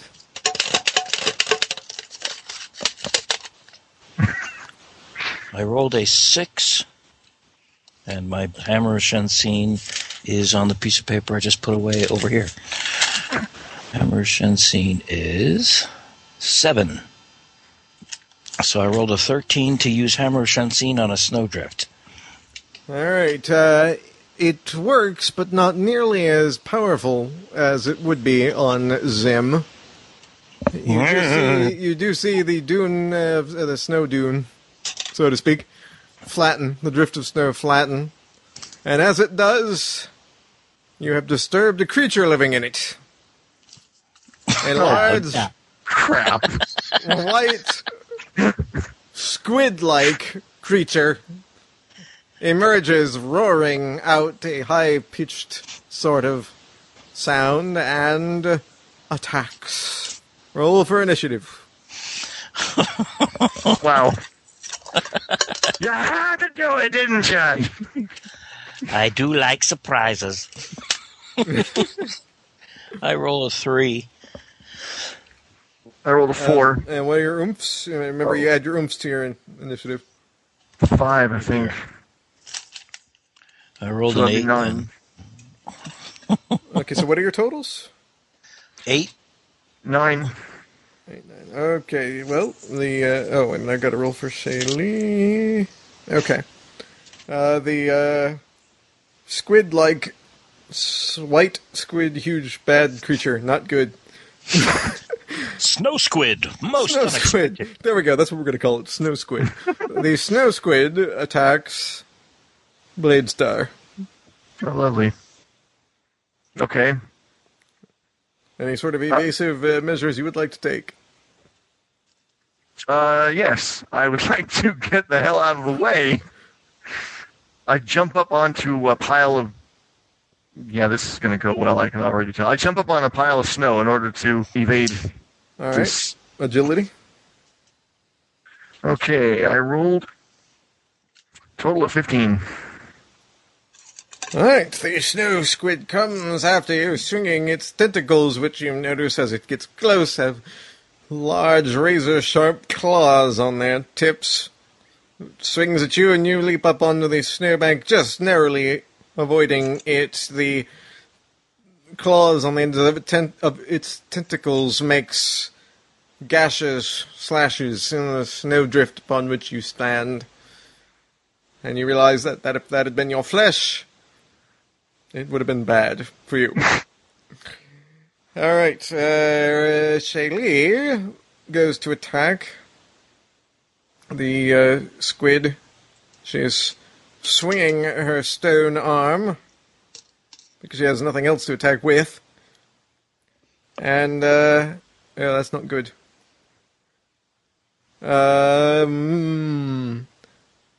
The frigid temperatures here has had an adverse effect upon her stone arm, and, well, it disconnects from the rest of her body. Oh, my God! God. It lands in the snow near Blade Star's feet. Obviously, Shaylee found the snow squid quite disarming. Wow. Somebody had to say it. That was bad. Or actually, nobody had to say it, and probably nobody should have, but I did anyway. All right, Smack. Or wait, yeah, Smack was 9, right? I was 8. Okay. I'm 9. Really? You look older. Thank you. We need that Mark Kinney sound that he has. Yeah, that was a good one. That's a good one. Anyway, you with the 9 may go. And you with the 8 will go after. It is time to make some snow squid sushi. And I take my sword out and, in a very straightforward manner, unlike all the 80s things where they don't seem to attack very often, I swing my sword at the squid. Actually, I guess that non-violent thing only usually applies to the human characters, because the 80s cartoons are racially, or speciesly, I should say. Specially. Specially, Homo sapien-centric. Anyway, so I'm going to roll my... Now, what are you trying to do? Just slash it with your sword? Is that the... Yeah, I'm trying to slash off its tentacles. All right. Or a tentacle, or whatever. If I can get more than one, I will, but I doubt I can. Okay, the sword is 6. And my roll is 7, so that'll be a total of 13. All right, you swing your sword. The snow squid tries to move out of the way and is not quick enough. You slice off one of its tentacles. However, from the stump, a spray of a viscous, foul-smelling liquid, which is a dark purple in color, sprays out and coats you. Lovely. Does it smell like fish? It smells like a cross between rotting fish and skunk. Oh, God. I think Blade Star's reaction would be something along the lines of... Oh!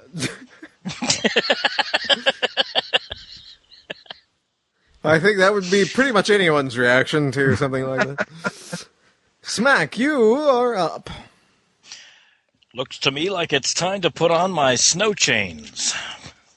Love it. I am going to use the electric chain of justice to turn this snow squid into slush. Need to roll a die to do that, so do it. Here we go. And 8 plus a 7, 15. Your electric chain of justice does not call upon the power of Zim in any way, from what I remember. Is that correct?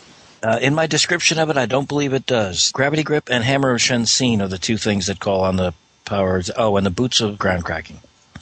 All right, you swing the chain and manage to coil it around a few of its tentacles. However, its tentacles are very strong, so it whips its tentacles around, and you swing at the end of your own chain. What? And slam. Get the camera ready, it's time for some more art. You slam into the ground near Shaylee's arm at Blade Star's feet, once again making a Smack Chainmore shaped impression in the snow. I don't think this is any time for snow angels,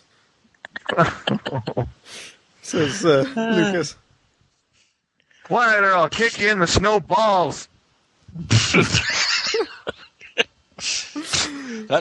That could have gone better. Take a setback token, and the snow squid is attacking. It goes for Smack this time, since he's still there. What would the? What are you going to try to do anything, Smack, to avoid the? I will try to do the classic "ooh, roll out of the way" because it's good for the camera angle and. Nimbus of Nimbleness. God, the thing I could ever say. If you do that on purpose. Third shot. Nimbus of Nimbleness. Alliteration. I can't help it. I just have to have it. I have that at a 6. And I just rolled a 3. 9. I roll a 9 to get out of its way. All right. The squid tries to slash you with its clawed tentacles, and you roll out of the way. You almost, but not quite completely, get out of the way, and your clothes are torn in the process, but not your flesh. Lucky you. So you still only have one setback token. So, Blade Star, you're up because Shaylee was sort of out of commission with no weapons and missing an arm. Okay. Yeah, Shaylee, when I said no harm would befall you, that wasn't what I meant. Well, at least this battle hasn't cost her an arm and a leg. The leg. Should I be rolling like 1d6 for sand loss or anything here?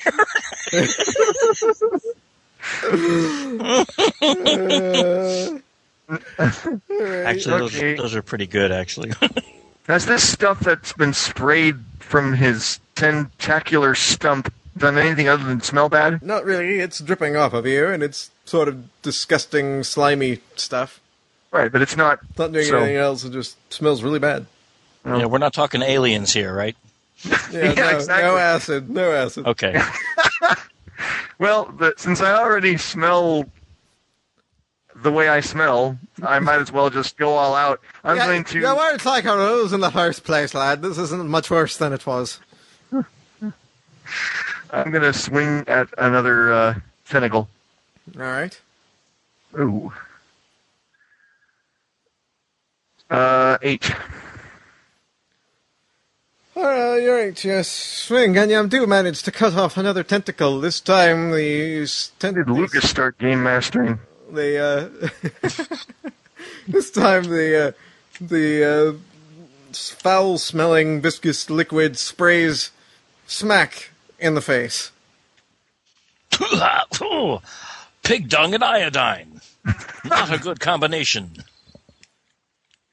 Some of it gets in your mouth. I quickly jam a sardine to try and cut down the taste into my mouth. Well, since there's already rotting fish there, that shouldn't be... All right, you are up, Smack. Oh, I do like the Chain of Justice because it can, on occasion... Well, wait a minute. I rolled a damn 13 last time. Maybe his defense was good. I wonder if maybe I can... All right, I'm going to jump this thing. I'm going to leap onto it and try and squeeze it into crap. I'm going to do a bear hug with my arms and try and crack this sucker. On its body, I'm assuming. On its body, yes. So that would be Mickle Might, I think, yes? You know what? 2 things, because you're going to have to do nimbleness first to make sure you jump on it, and then Mickle Might to see how much damage you do. Okay. 12 for Nimbus of Nimbleness. Just rolled a 6. All right. You're on it.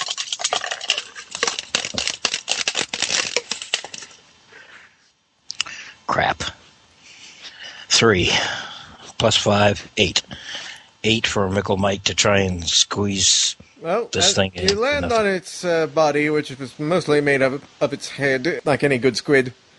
It doesn't take much, because its head is very soft and... pliant. Oh, I'm not going to lie. Like, what's going on? You squeeze. And I do.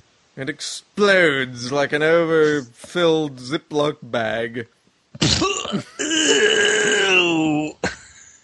More of the foul-smelling liquid sprays high up into the air in a geyser, along with thick chunks of something that is probably its brain and bits of its gelatinous giant eyeballs. Fisher Price, lunch. Yeah, pretty much. Well, the lion cub leaps up into the air and catches one of the eyeballs in its mouth and chows down.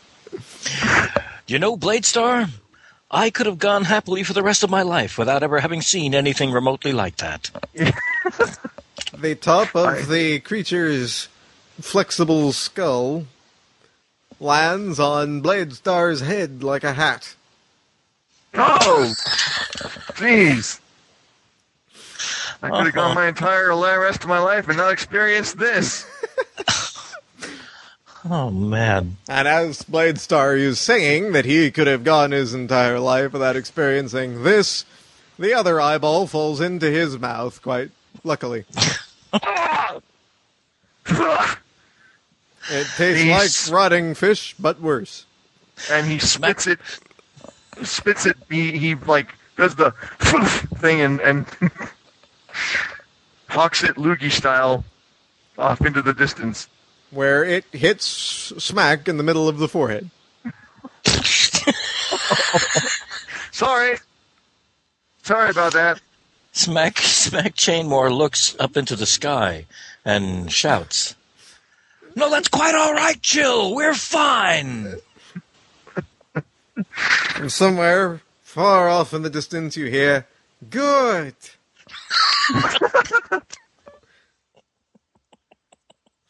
You know, this is what I like about you both. You keep trying.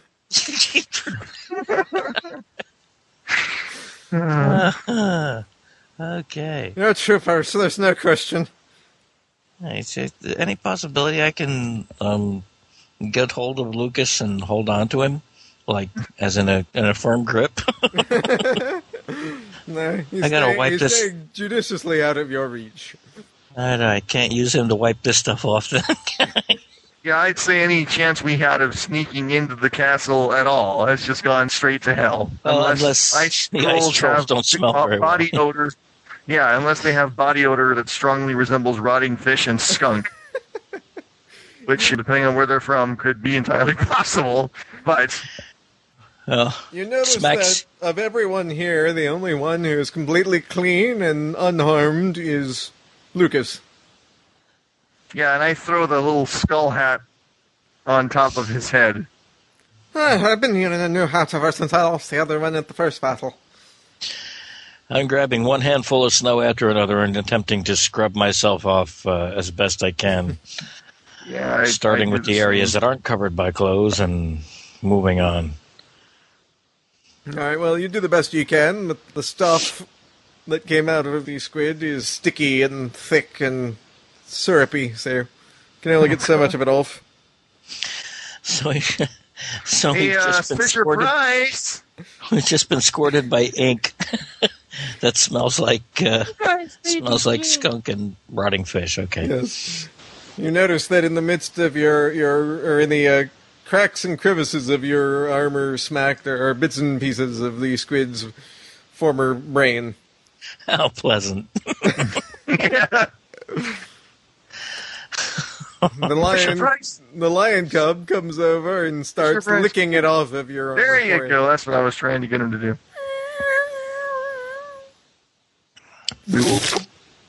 No, not there, Fisher Price. Not there. No.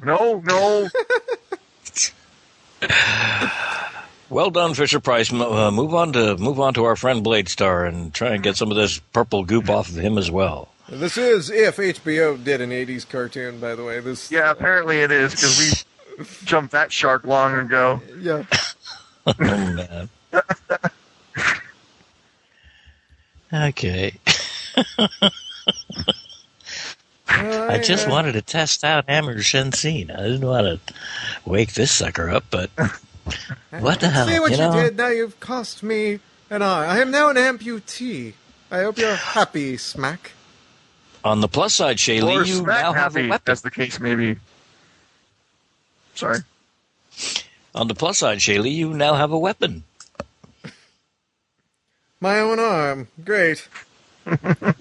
She picks it up and hefts it like a club. I was just going to say, join the club, Shaylee. You're armed. Weapon, my own weapon of choice myself. Screw you. Now you're armed. Now you're armed, exactly. Jesus. Right. She's not bleeding or anything, right? It's not just like this raw, disgusting bleeding. She's got pebbles coming out of her stump and hitting the ground. Oh no, she's not stone anymore. Never mind. It's sort of like it was cauterized. All right, that's good. I think it's going to be a pretty gruesome end. Cauterized makes it sound like it turned that she's got a coin that's filling the gap. A 25-cent piece. Anyway, we have... No mercy on this show. Okay, do I reset to zero setbacks on... Yeah, setbacks back to zero. Okay. And I'm assuming you're continuing on your way to the castle.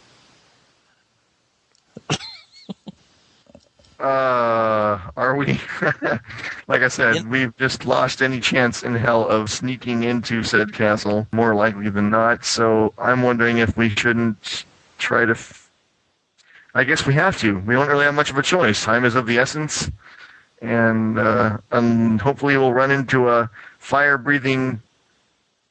Well, no, even that wouldn't help because it's not that their clothes are cold; they just stink. Well, I think it's a bit of both. We really need to find the dryer sheets equivalent of an alien so we can get rid of this. Dryer sheet. That's not something you hear every day. Or any day, for that matter. Yeah, exactly. Wow. Dryer sheet equivalent. All right. Yeah. That should be the name of this episode. The dryer sheet equivalent of an alien. Or and other stories. Of Aerialis. All right. Why don't we reconnoiter in the Wait a minute. Holy hell. I've got an idea. I'm sorry. Yes, okay. Please do. I have my one-shot thing, which I can do. No, I can't. I was going to spring forth out of my arm and air... freshener, but then I realized that would just make us smell like rotting fish, skunk, and Febreze. Perhaps a flamethrower? Yeah, that might... I think that's what I'm going to do, actually, because that could come in handy in a climate full of nothing but... Knights of Shenzhen by another name would smell sweet. Yes, and I feel I'd smell sweeter and feel cleaner if I were to step into a fireplace right now. And Lucas, you better shut up or I'm going to stab you with a Shakespeare. Okay. Jeez.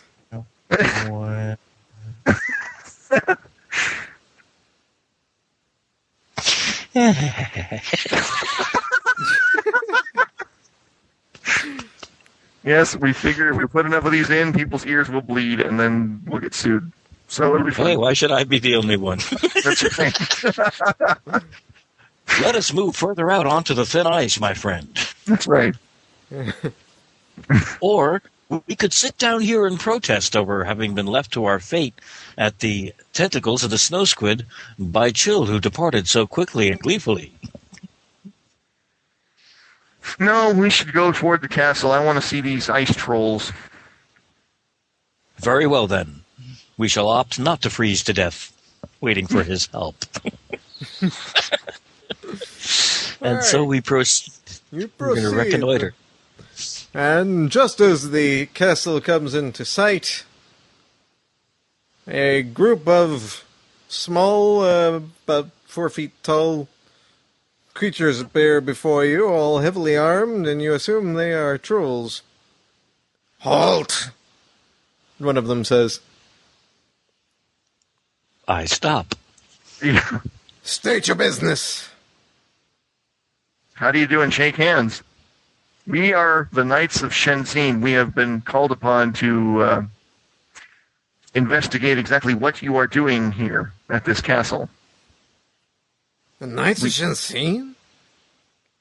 They look a little doubtful. We've heard of you, but we didn't think any more of you existed. Well, I admit right now we're not the most attractive bunch. I think attractive at all would be more accurate.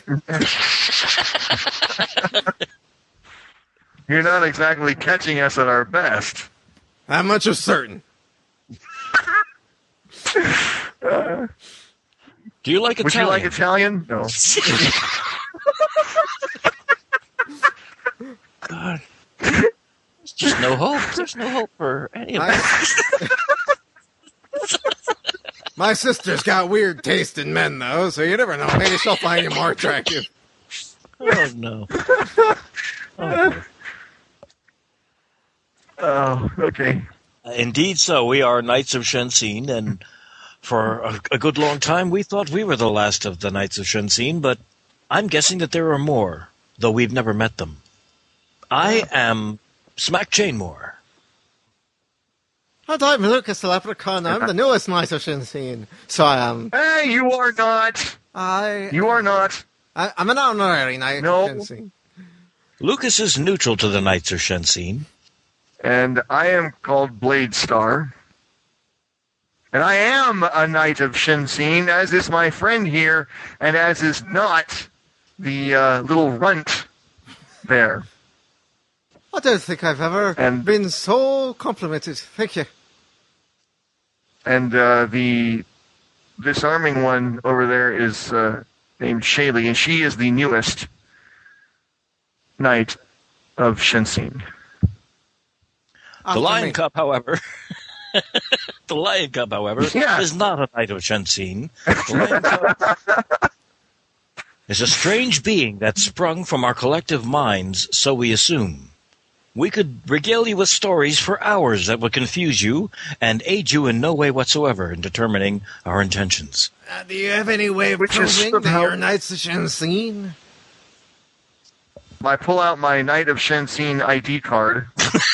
And, no. I was just thinking that's like, let's see, what do you clip on the pocket protector corporate ID?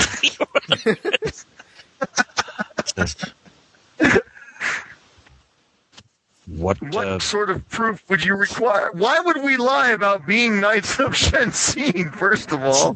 Particularly considering... Well, let's face it, it's not very convincing at the moment. I mean, you're... Well, look at you. He pinches his nose. Have you had no experience with the snow squid? Yeah, there's a whole bunch of them out here. Well, then you know that when they are injured, that this is what they do. Yeah, but I wouldn't be a Knight of Shenzhen. I would expect to be doing it. However, I'm not totally discounting it. I just think that before we take you to see the Duke, that maybe you should prove you are who you say you are. Well, no, wait a minute now. This is not how this is supposed to go. We were told you are evil ice trolls, and... You know, if anyone needs to be proving their credentials, it is you, because apparently you have invaded Chill's castle. Chill? They look blankly at you. What the hell are you talking about? He has this spherical ship. Yeah, I had a feeling I was probably right about that. Okay, never mind. Forget I said anything. Who does this castle belong to? Let me rephrase the question. Who did this castle belong to? Wait, how long ago did he say they came to attack? It's always belonged to the Duke of Aerialis. For as long as I can remember anyway, and I'm pretty freaking old. And are you... We are assuming, based on your appearance, which is very narrow and shallow of us, Game Master, we are... We are assuming that you are ice trolls. Is that a correct assumption? We prefer vertically challenged. No, I'm not saying you're short. I'm saying... I know. Yes, we're trolls. Nothing wrong with that. Some of my best friends are... No. Actually, they're not. I've never met one of you before in my life. All right. Well, whatever. You have any proof that you are who you say you are? I'm sorry. I would assist in this interchange, except I'm busy feeling this pointy point that's growing out of the top of my head. What? I whisper sideways to Blade Star and Shaylee. I feel quite the fool, my friends. I think we've been played on for saps in a very big way. I was afraid of that. I'm not 100% positive, but just being left to die at the hands, or rather tentacles, of a snow squid mere moments after being dropped off by Chill. I mean, I had my suspicions before. Yeah. They seem to have more than 9/10 of the law. Yeah. We don't have any proof who you are, who you say you are, but we'll take you to Castle. Well, anyway. Can you recommend? What would let's ask you? What would convince you that we were Knights of Shenzhen? Well, I don't know. If you've got something that would be unlikely for anyone else to have, but the Knights of Shenzhen. Oh hell!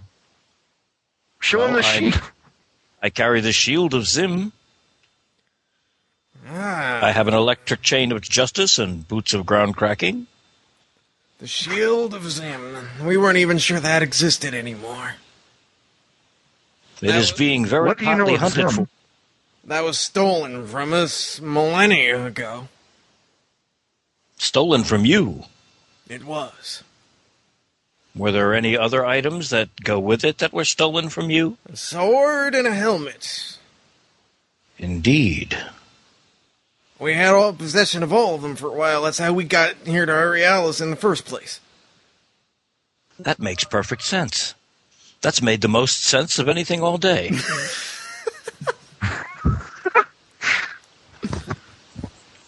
Well, at any rate, we have been trying to keep the sword, the helmet, and this shield from falling into the hands of known evildoers.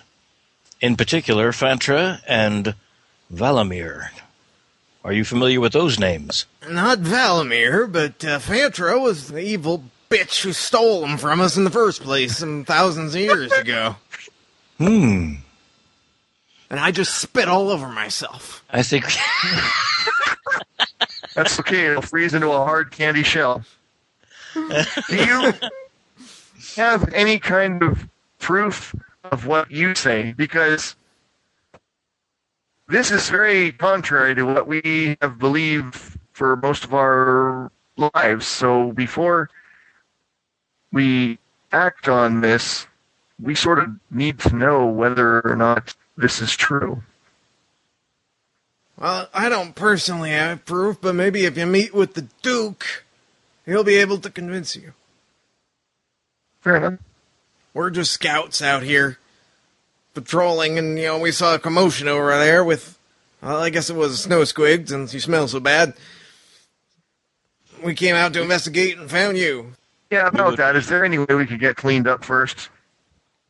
If we're going to be meeting a Duke, I would much prefer to be more presentable than I currently am, and I think I speak for Mr. Chainmore and company when I say that. You're welcome to. You're welcome to get cleaned up first before you meet the Duke. Then we would be honored to accept your help in getting to the castle and meeting with the Duke, attempting to clean up first. Please, right. We'll follow you. Well, let's get a move on, since it's already 6:35.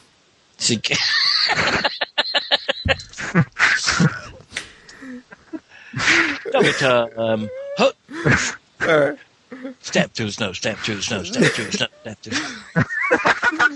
All right, so you guys, you go to the castle, you follow them. They show you each to some guest rooms where you are able to get cleaned up, and they even give you some fresh clothing that almost fits, but it's a little too small for you. You can choose to wear that or stay in your smelly clothes if you wish. I don't care.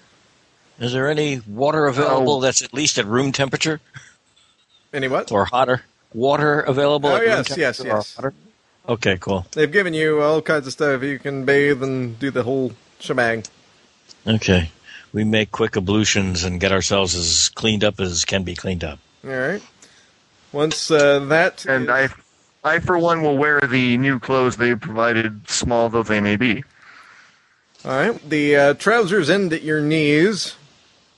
And the shirt on you is a midriff. Just letting you know. Yes, but it doesn't smell like rotting fish or skunk.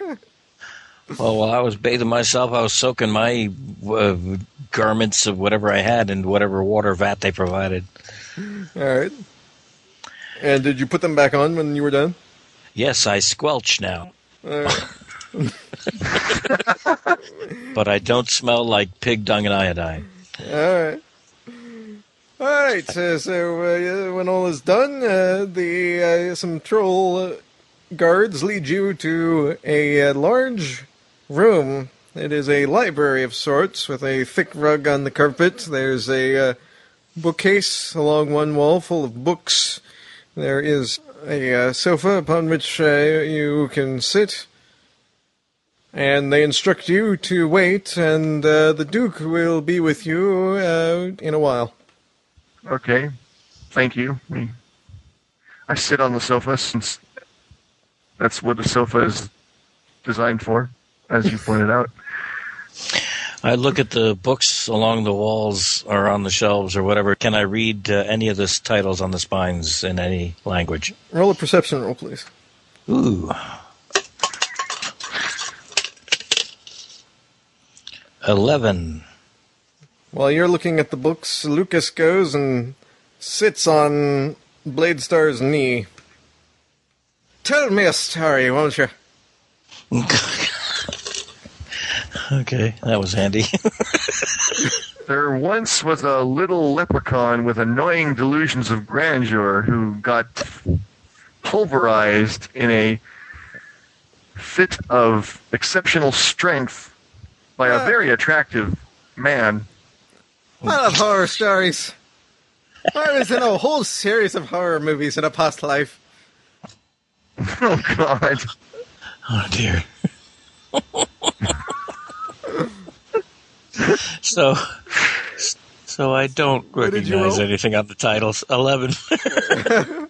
Okay, there are thousands of books on the bookcase, which spans an entire length of a very long wall. And you are lucky enough that one catches your eye. The spine, well, the text on it is in a language you don't understand, also includes the same symbol that was on Chill's chest of the snowflake. I would like to pull that book off the shelf and open it. As you pull the book off the shelf, the bookcase slides to one side, revealing a staircase that leads down. What happens if I push the book back where it belonged? The bookcase slides back into place. I leave it alone. But Blade Star, did you see that? Out if the staircase appears? I did. All right. Wow. Interesting. It is, but I still think we should read that book. I don't know that it actually is a book, but just a switch. That's actually I guess that's a technical question. Is it literally something that I can pull off the shelf as a book, or? Oh yeah, it's a book. Really it's a book. It is a book. Oh, it is. Yeah. Okay. It's not like a fake book. It's an actual book. Just when you pulled it off the shelf, the bookcase slid away. Well, okay. Blade Star, if I pull it off the shelf and open it to look at it, then our hosts will know that we know quite a bit more about this room than perhaps we should. We could buy our time. Or I have a better idea. Yes. Or a different idea, not necessarily better. At this point, yes. I'm still tinged. My skin is still tinged with purple from squid ink. I'll accept anything from anyone. Shaylee speaks up then and says, well, you know, you can pull it off, and if we get caught looking at the book, I can use my amulet to send us back in time by just a few minutes to put it back before we get caught. Does the word no ring any bells? No. If I had never traveled back in time again, it'll be too soon. Fine. It was just a suggestion. I have to admit, Shaylee, I would be far more comfortable if we were to use that amulet only one. What? No, that would be Fisher Price, Shaylee. Yeah. Not me. I'm sorry, Blade Star. You said your idea was what? Well, I thought I'm going to pull the book out, and as I'm pulling one book, I am moving another book to fill the vacancy of the book with the snowflake symbol. All right, you do that, but it makes no difference. The bookcase slides over, open anyway, revealing the staircase once again. What the hell? Okay, I move the book so that there's no... there's nothing. I moved the book that I had back where it was, and I look back to see if I can see any kind of a switch or lever in the spot where the snowflake book was. There does not appear to be any. There's no mechanism of any kind. It just looks like an ordinary bookshelf. Huh. Weird. Damn it, because that's the only link we have to Chill, and I'd really like... Why does that sentence sound so funny to me? I'd really like to read... Toss a sardine, Fisher Price. He munches it, and then... I've only got two sardines left. He munches the sardine, cocks his head, and then before anyone can stop him, he starts descending the stairs. Which is the Game Master's way of saying, look, damn it, I'm throwing you a bone here. Take it! Okay. Yes, well, I suppose you'll have that.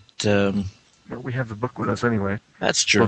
They'll just know that we... I'm assuming you still haven't opened the book, is that correct? I haven't looked inside the book at all, no. All right, just checking. However, why don't we open the book? At this point, we can either... Yeah, let's... all right, yeah, I'll open the book.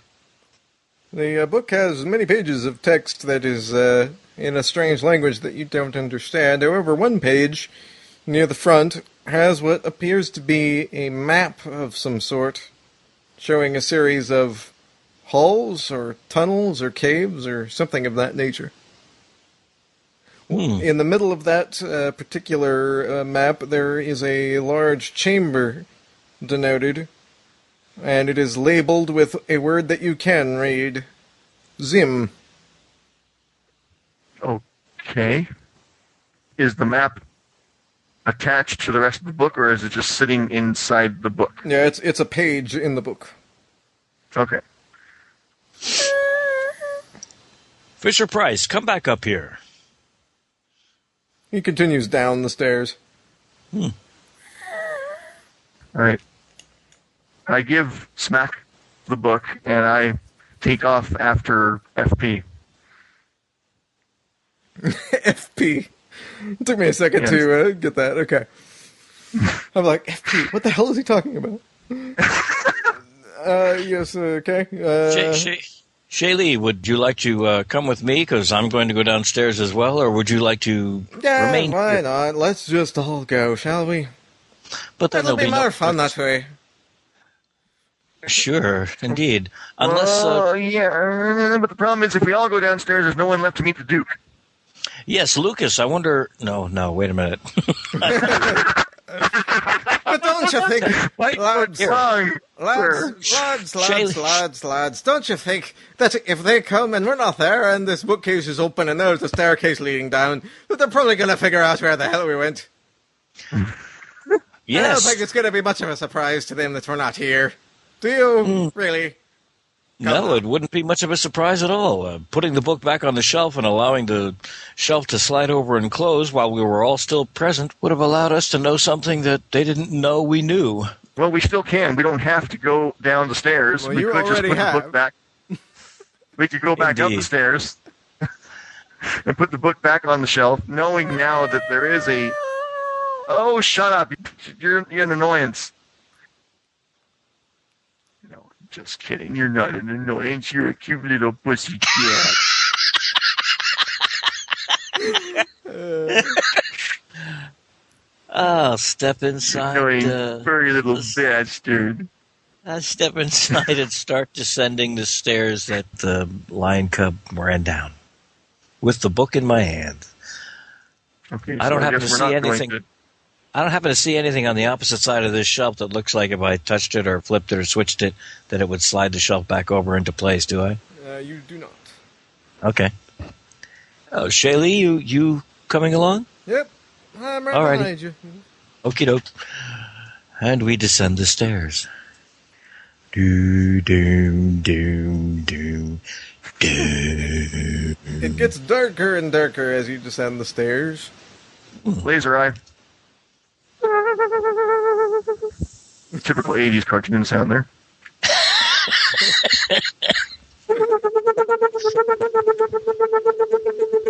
That's the eye lighting the way. Who's in the lead right now? The lion cub. Not me. Well, no, after the lion cub, it's Blade Star. Yes? I believe it is. Yeah, I guess it would be because that's how we described it. So, yeah. All right. Great. So, as you're working your way down the steps, it's getting darker and darker, and finally you step on a step, which, as your weight goes upon it, sinks an inch with a audible click.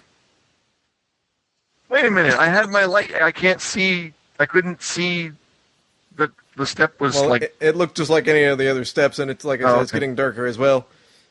There's an audible click. The stairs suddenly fold up into a sort of chute, and you all slide down and land in a heap at the bottom. Welcome to the ice castle, Mr. Bond. Cries the cat. Yeah. At the bottom of the pile. Getting smooshed. I intensify the glow of my eye. There's a sense you don't hear every day. Yes. You appear to be in a tunnel made of ice. An underground tunnel. Lucas, are you alright? I'm perfectly fine. Damn. My arm, which I've been carrying around, appears to have lost a finger. Well, we could put that on the end of your nose, and that'll at least... Call me Pinocchio. Yeah, well, you know. Screw you, Blade Star. Screw you. I meet you at night, thank you very much. You should be more respectful of my personage. Now what? I gave you your knighthood, and I can take it away, by God. Yes, well, you gave me knighthood, too. You just don't remember. No, I didn't. I said annoyedhood. You're annoying. Not knighthood. Though I have taken many risks and braved many evils, I was born into the order. Shaylee earned her knighthood with many grievous injuries. That's and right. Continues to pay for it.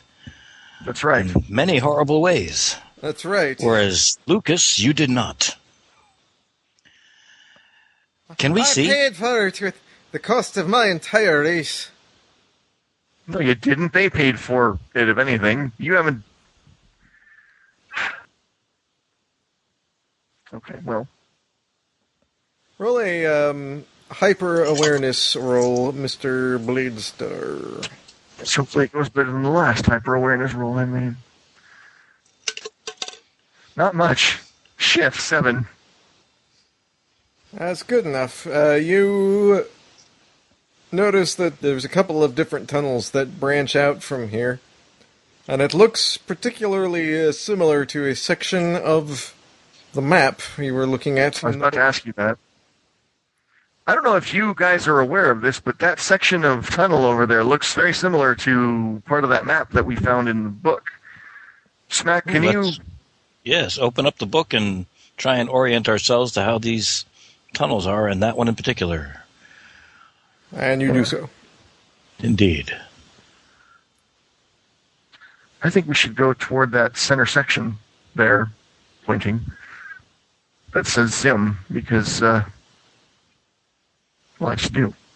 All right. Let us proceed. I'm sorry, I realized there was no more to that sentence after I was already done with my... Indeed, let us proceed. All right, do you work your way through the tunnels, skipping over some filler that I had planned for the game that, well, is not good to have time for, and I'll use it later. You...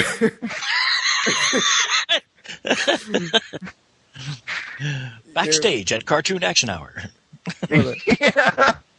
This is the Reader Digest version of the tunnel section. Okay. You work your way through the tunnels, and you arrive in a large chamber, the one that is marked as Zim. There is an altar in the middle of the chamber. There is a box on the altar, a white box covered in white fur. Okay, that would be the box that Chill was talking about. Hmm. Which he did not want us to know what was in it, or am I completely remembering that wrong? No, I'm pretty sure I'm right. I am of the current disposition to pop open this ermine footlocker and find out what's inside. As am I. Is that what you're going to do? Yes, it is. Yes, I'm going to hand the book to Blade Star, unless Blade Star, you prefer to do the honors. No, go ahead. I hand the book to Blade Star and approach the box and lay hands on it and try and flip it open. It opens easily. Inside, there is an ornate silver axe. Is it possible we've discovered a fourth artifact? Not only possible, it seems to be apparent. If it possesses special powers, then we have. We've discovered a fourth artifact. Examining the axe, do I see any inscribing on it or filigree or decorations of any kind? Not particularly, but it is very much in the same style as the sword, the shield, and the helmet of Zim. Bum, bum, bum. At that moment... I knew there had to be an at that moment. An entire battalion of ice trolls, heavily armed, come bursting into the chamber and attack. Why is it that no one's ever pleased to see us? Roll for initiative.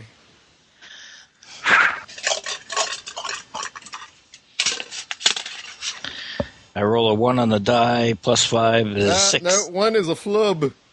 Oh, no, this is an initiative. Never mind. Initiative. I don't know where my brain was. 6, yes. It can be a flub if you want it. No. I'll go last. I don't care. 7. Okay. The ice trolls get to the first attack, and they attack all of you, so... Everyone prepare your... dodges or whatever it is you're going to do. They're going to attack Blade Star first. I need some room description. By the way, there's about 24 of them, by the way. What the hell? Okay. The ice rules. I definitely need some room description then. What's that? I need some room description. It's a big, huge room. There's nothing in it but an altar and a box and an axe in the box.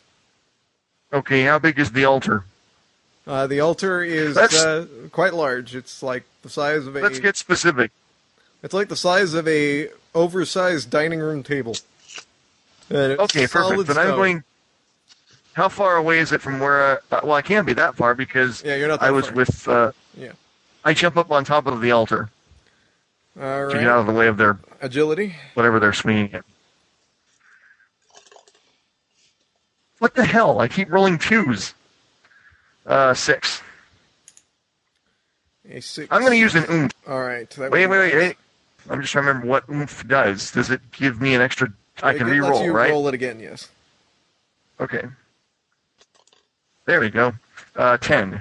All right. The ice trolls attack you, and you jump successfully out of the way. Another group attacks Smack. What will you do, Smack? I lay down the Shield of Zim at my feet in front of me. I put up my hands, and I surrender. And you get slaughtered by the ice trolls. Take a setback token. So be it. All right. They also attack Shaylee. You know what? That is good, though. Adam, you and I were thinking along exactly the same lines. I was going to shout, "Stop! Well, we're not. We're in somebody else's place, obviously. We're not where we belong." We just essentially we essentially have acted their private stash or somebody else's private stash. Who the hell knows whether they knew this was down here or not? And this Chill guy has played us all for saps, and we're taking the fall for him. All right. So okay, one setback token on Smack Chainmore. That's right. The ice trolls, some other ice trolls attack Shaylee. She swings her arm around and manages to knock a couple of them out, but several of them have leapt on top of her, and she's struggling with them. She falls back into the altar, knocking Blade Star down. He kind of falls half into the big box with the axe in it, because she's kind of on top of him. Oh God. Wow, it's an awkward moment. In the midst of all of this, the ice trolls are scrabbling at the amulet around her neck. Oh, good. There's a strange moment when colors and light begin to swirl all around the lot of you. What the hell? We're being beamed somewhere. You feel a similar sensation as to the last time you traveled back in time. I'm going to quickly try and grab onto either a leg or a limb or an arm or somebody that happens to be touching this whole thing.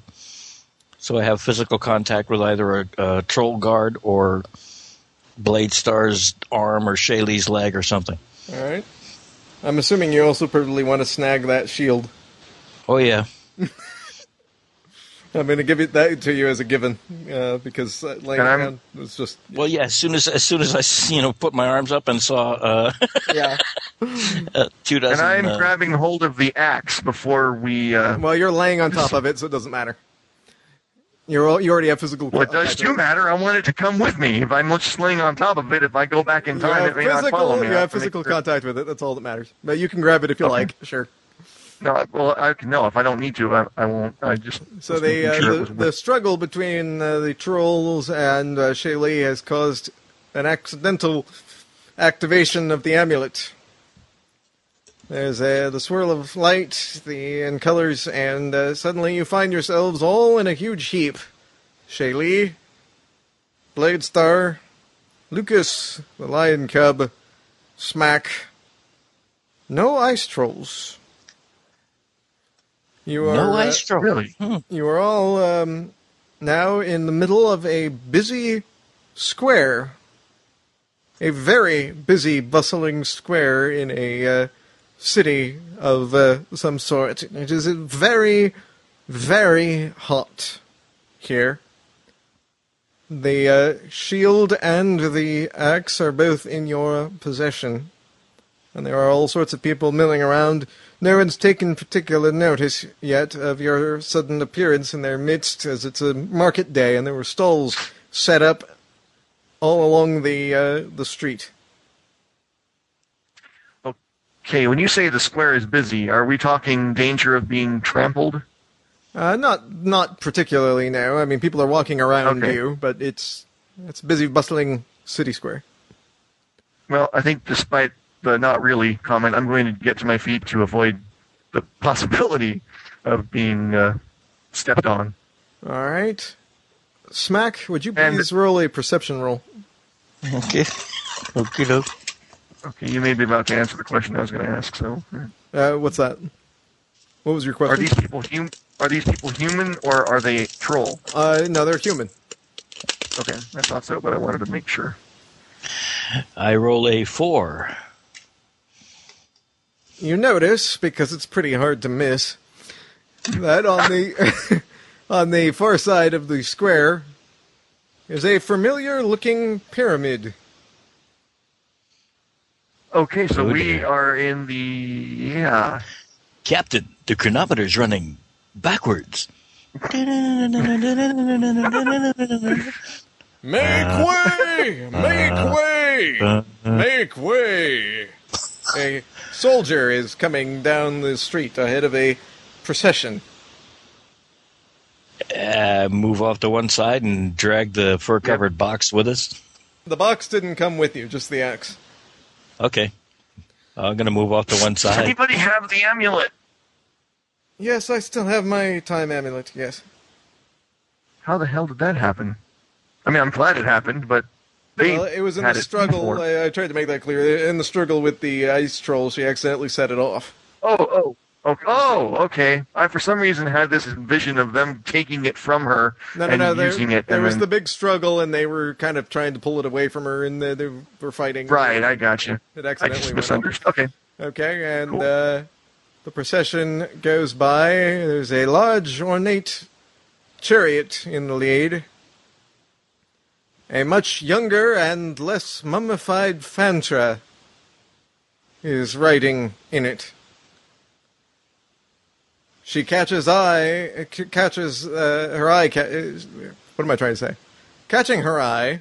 Now you're starting to sound like me. Or the shield and axe that you are carrying with you. Halt! She cries in alarm. Seize them! The guards swarm over you. To be continued. Blade Star, we should open up a hot dog stand. We'd clean up. Why do I get the feeling I've experienced this deja vu before?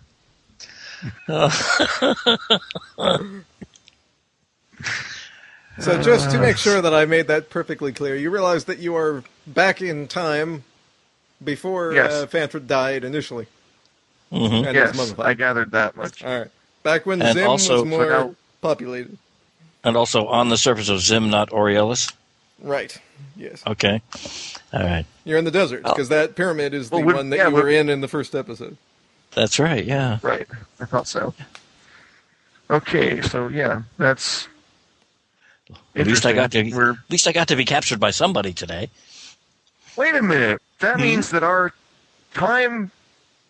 Well, I guess it already did. Never mind. I was thinking that means our time amulet also travels us through space. Why am I talking like William Shatner right there? Yes. Yes, but it did that previously as well. That's what I said. We had already established that fact. Yes. We have. For the love of mankind, we have. For the sake of all mankind, I will have a small sprite.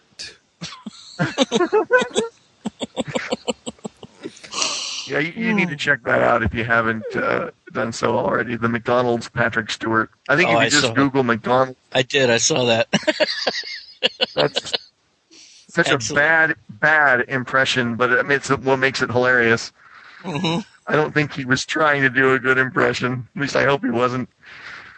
Okay. So, moral of the story. Oh, God. For once, I can't think of one.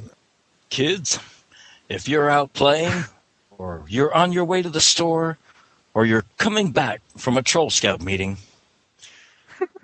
never accept a ride from any stranger that says, "Hey, can I give you a lift?"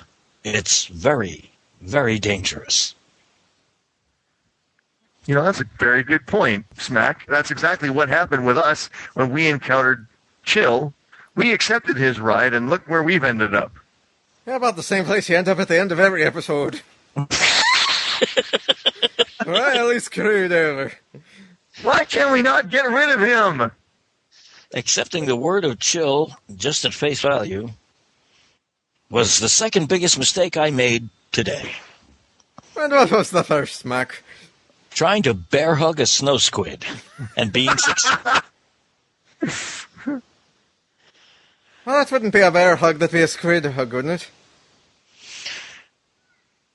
Point taken. I stand corrected. And I sit in squid juice. And I say the moral of the story is, look what happens when you refuse to knight a leprechaun. You only get what you deserve.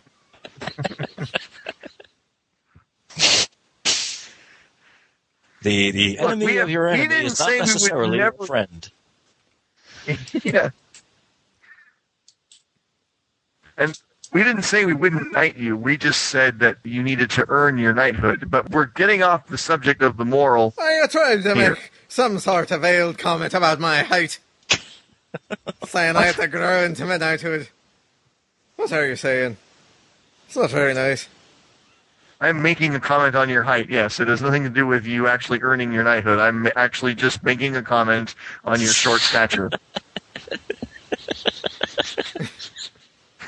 Screw you, Blade Star. Screw you. It seems to be the running theme of the episode. Oh, gruesome. All right, so feedback on today's adventure. It was good. I'm curious to see where it's going to go, because I'm thinking if we're lucky, we are here before she stole the sword and shield and helm. Well, remember, this is thousands of years in the past now. Remember. Right, but I'm sure they are still around, and maybe we can...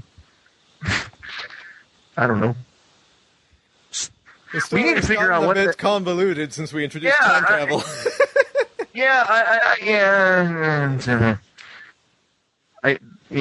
mean... Hey, it stepped off of the bread knife. This story stepped off of the bread knife and onto the corkscrew the instant we entered the cave of that Weisenheimer that had the robots guarding him. Yep. Yeah. And said, I'm an ex-knight of Shenzhen, and I have a toy for you. It just should have said up yours and left it at that, because this thing's been nothing but Super Bowl crazy since then. It was like taking a Super Bowl and just flinging it against a stone wall in an alley. It's just like, wow. Yep. Oh. I wonder if you can still get those. Those were cool. Those Super Bowls. They were dangerous when I first got them. They were. They were. I mean, they were like... Literally take somebody's eye out with one of those. Yeah. Ow! They were... Now they're kind of like soft, I think, mostly. But the ones that we got when they first came out in the 60s, they weighed like a half a pound. And they were really dense, really hard black rubber. And you could do some serious damage with those suckers on the bounce. Wow. But the nice thing was, if you ended up breaking a window with it, it would bounce back to you, so you still got to keep your Super Bowl. No, I'm just kidding. Yeah. And we got the trademark character-shaped impression in something in this episode. Yes. That had to happen at least once. Yeah. Actually, I thought you were going to do it with Blade Star first when the snowball ship ramp came down. Yeah, no. But, at least Blade Star, Smack Chainmore got to put some kind of part in there. And Shaylee got a little chance at doing it, too, with the arm. That's right. Picasso. That's too fun. I love playing Lucas.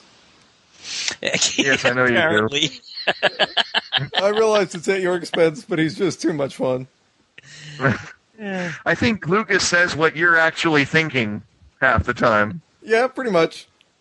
Yeah, exactly. Pretty much. Which just goes to show how completely inept we are.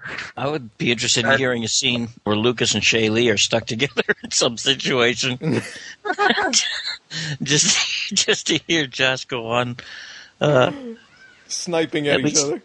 At least for a couple of minutes. That'll be fun. Well, the request is duly noted. That'd be funny. All right. So we're thousands of years. I'm trying to remember now all the stuff we've learned about the Shenzhen history and all that. So if we're thousands of years, because, well, we'll just have to wait and see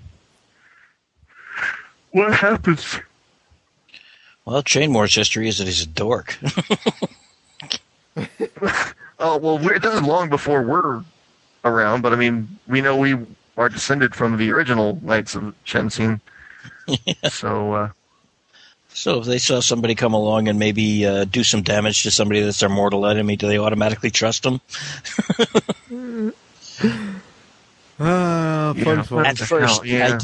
I did it first, and it didn't take long for me to. Of course, we were already at Aerialis before I decided. Gee, there's a whole bunch of things I didn't consider before getting on this ship. Yeah. Well, you know, the way I rationalize that is we are the last of the Knights of Shenzhen, and we haven't really had to do anything, and so we're a little rusty on things like considering all the options before we jump in. As much as we like to talk about how we are these brilliant knights, we're actually kind of learning as we go. It could be relatively early in our experience. Well, there's not a whole lot of people on Zim, so you haven't had a lot of social interaction. Exactly. You're socially inept. Yeah. The best part is, even if we get totally obliterated and killed and are left back here in the past, there's still a Smack Chainmore and a Blade Star and a Shaylee back in Zim's future that can proceed and get tired of waiting for us and just carry on the legacy. That's right. Your past selves are in the future. Now, see, that's the thing. That brings up the thing that Mel was talking about, even with time travel things in general, is the fact that technically if we are killed in the past, then we wouldn't be around to be born in the future, so we wouldn't have two of us because we would never have been born, or we would be... No, you would just die before you were born. Oh, good God. I'm my own grandpa. Okay, well, I'm going to stop this train before it completely rolls off the track.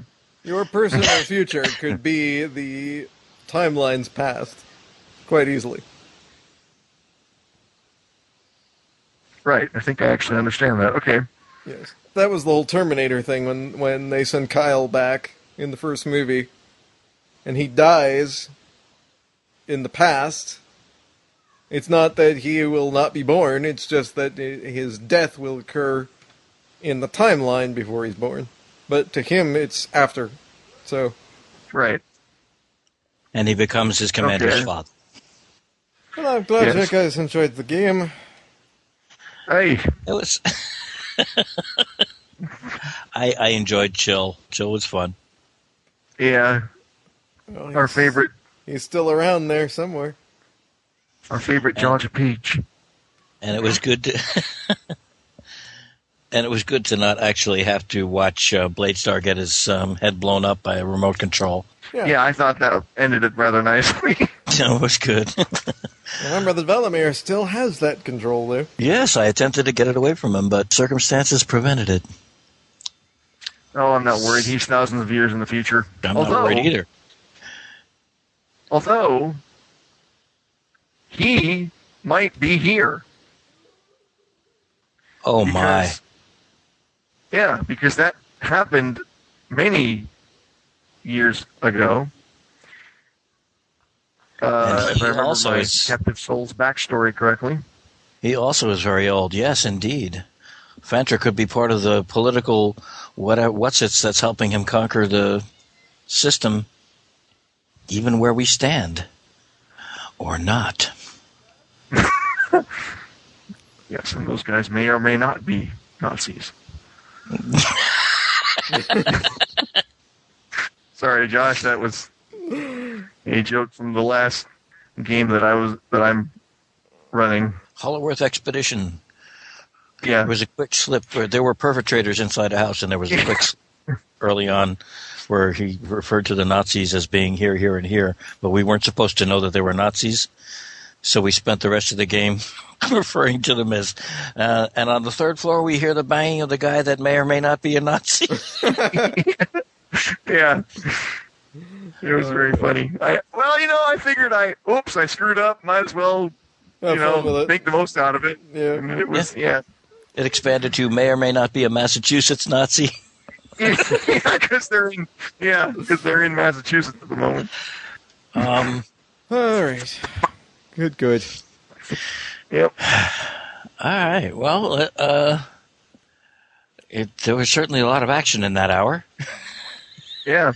And there was more than 1 hour. Cool.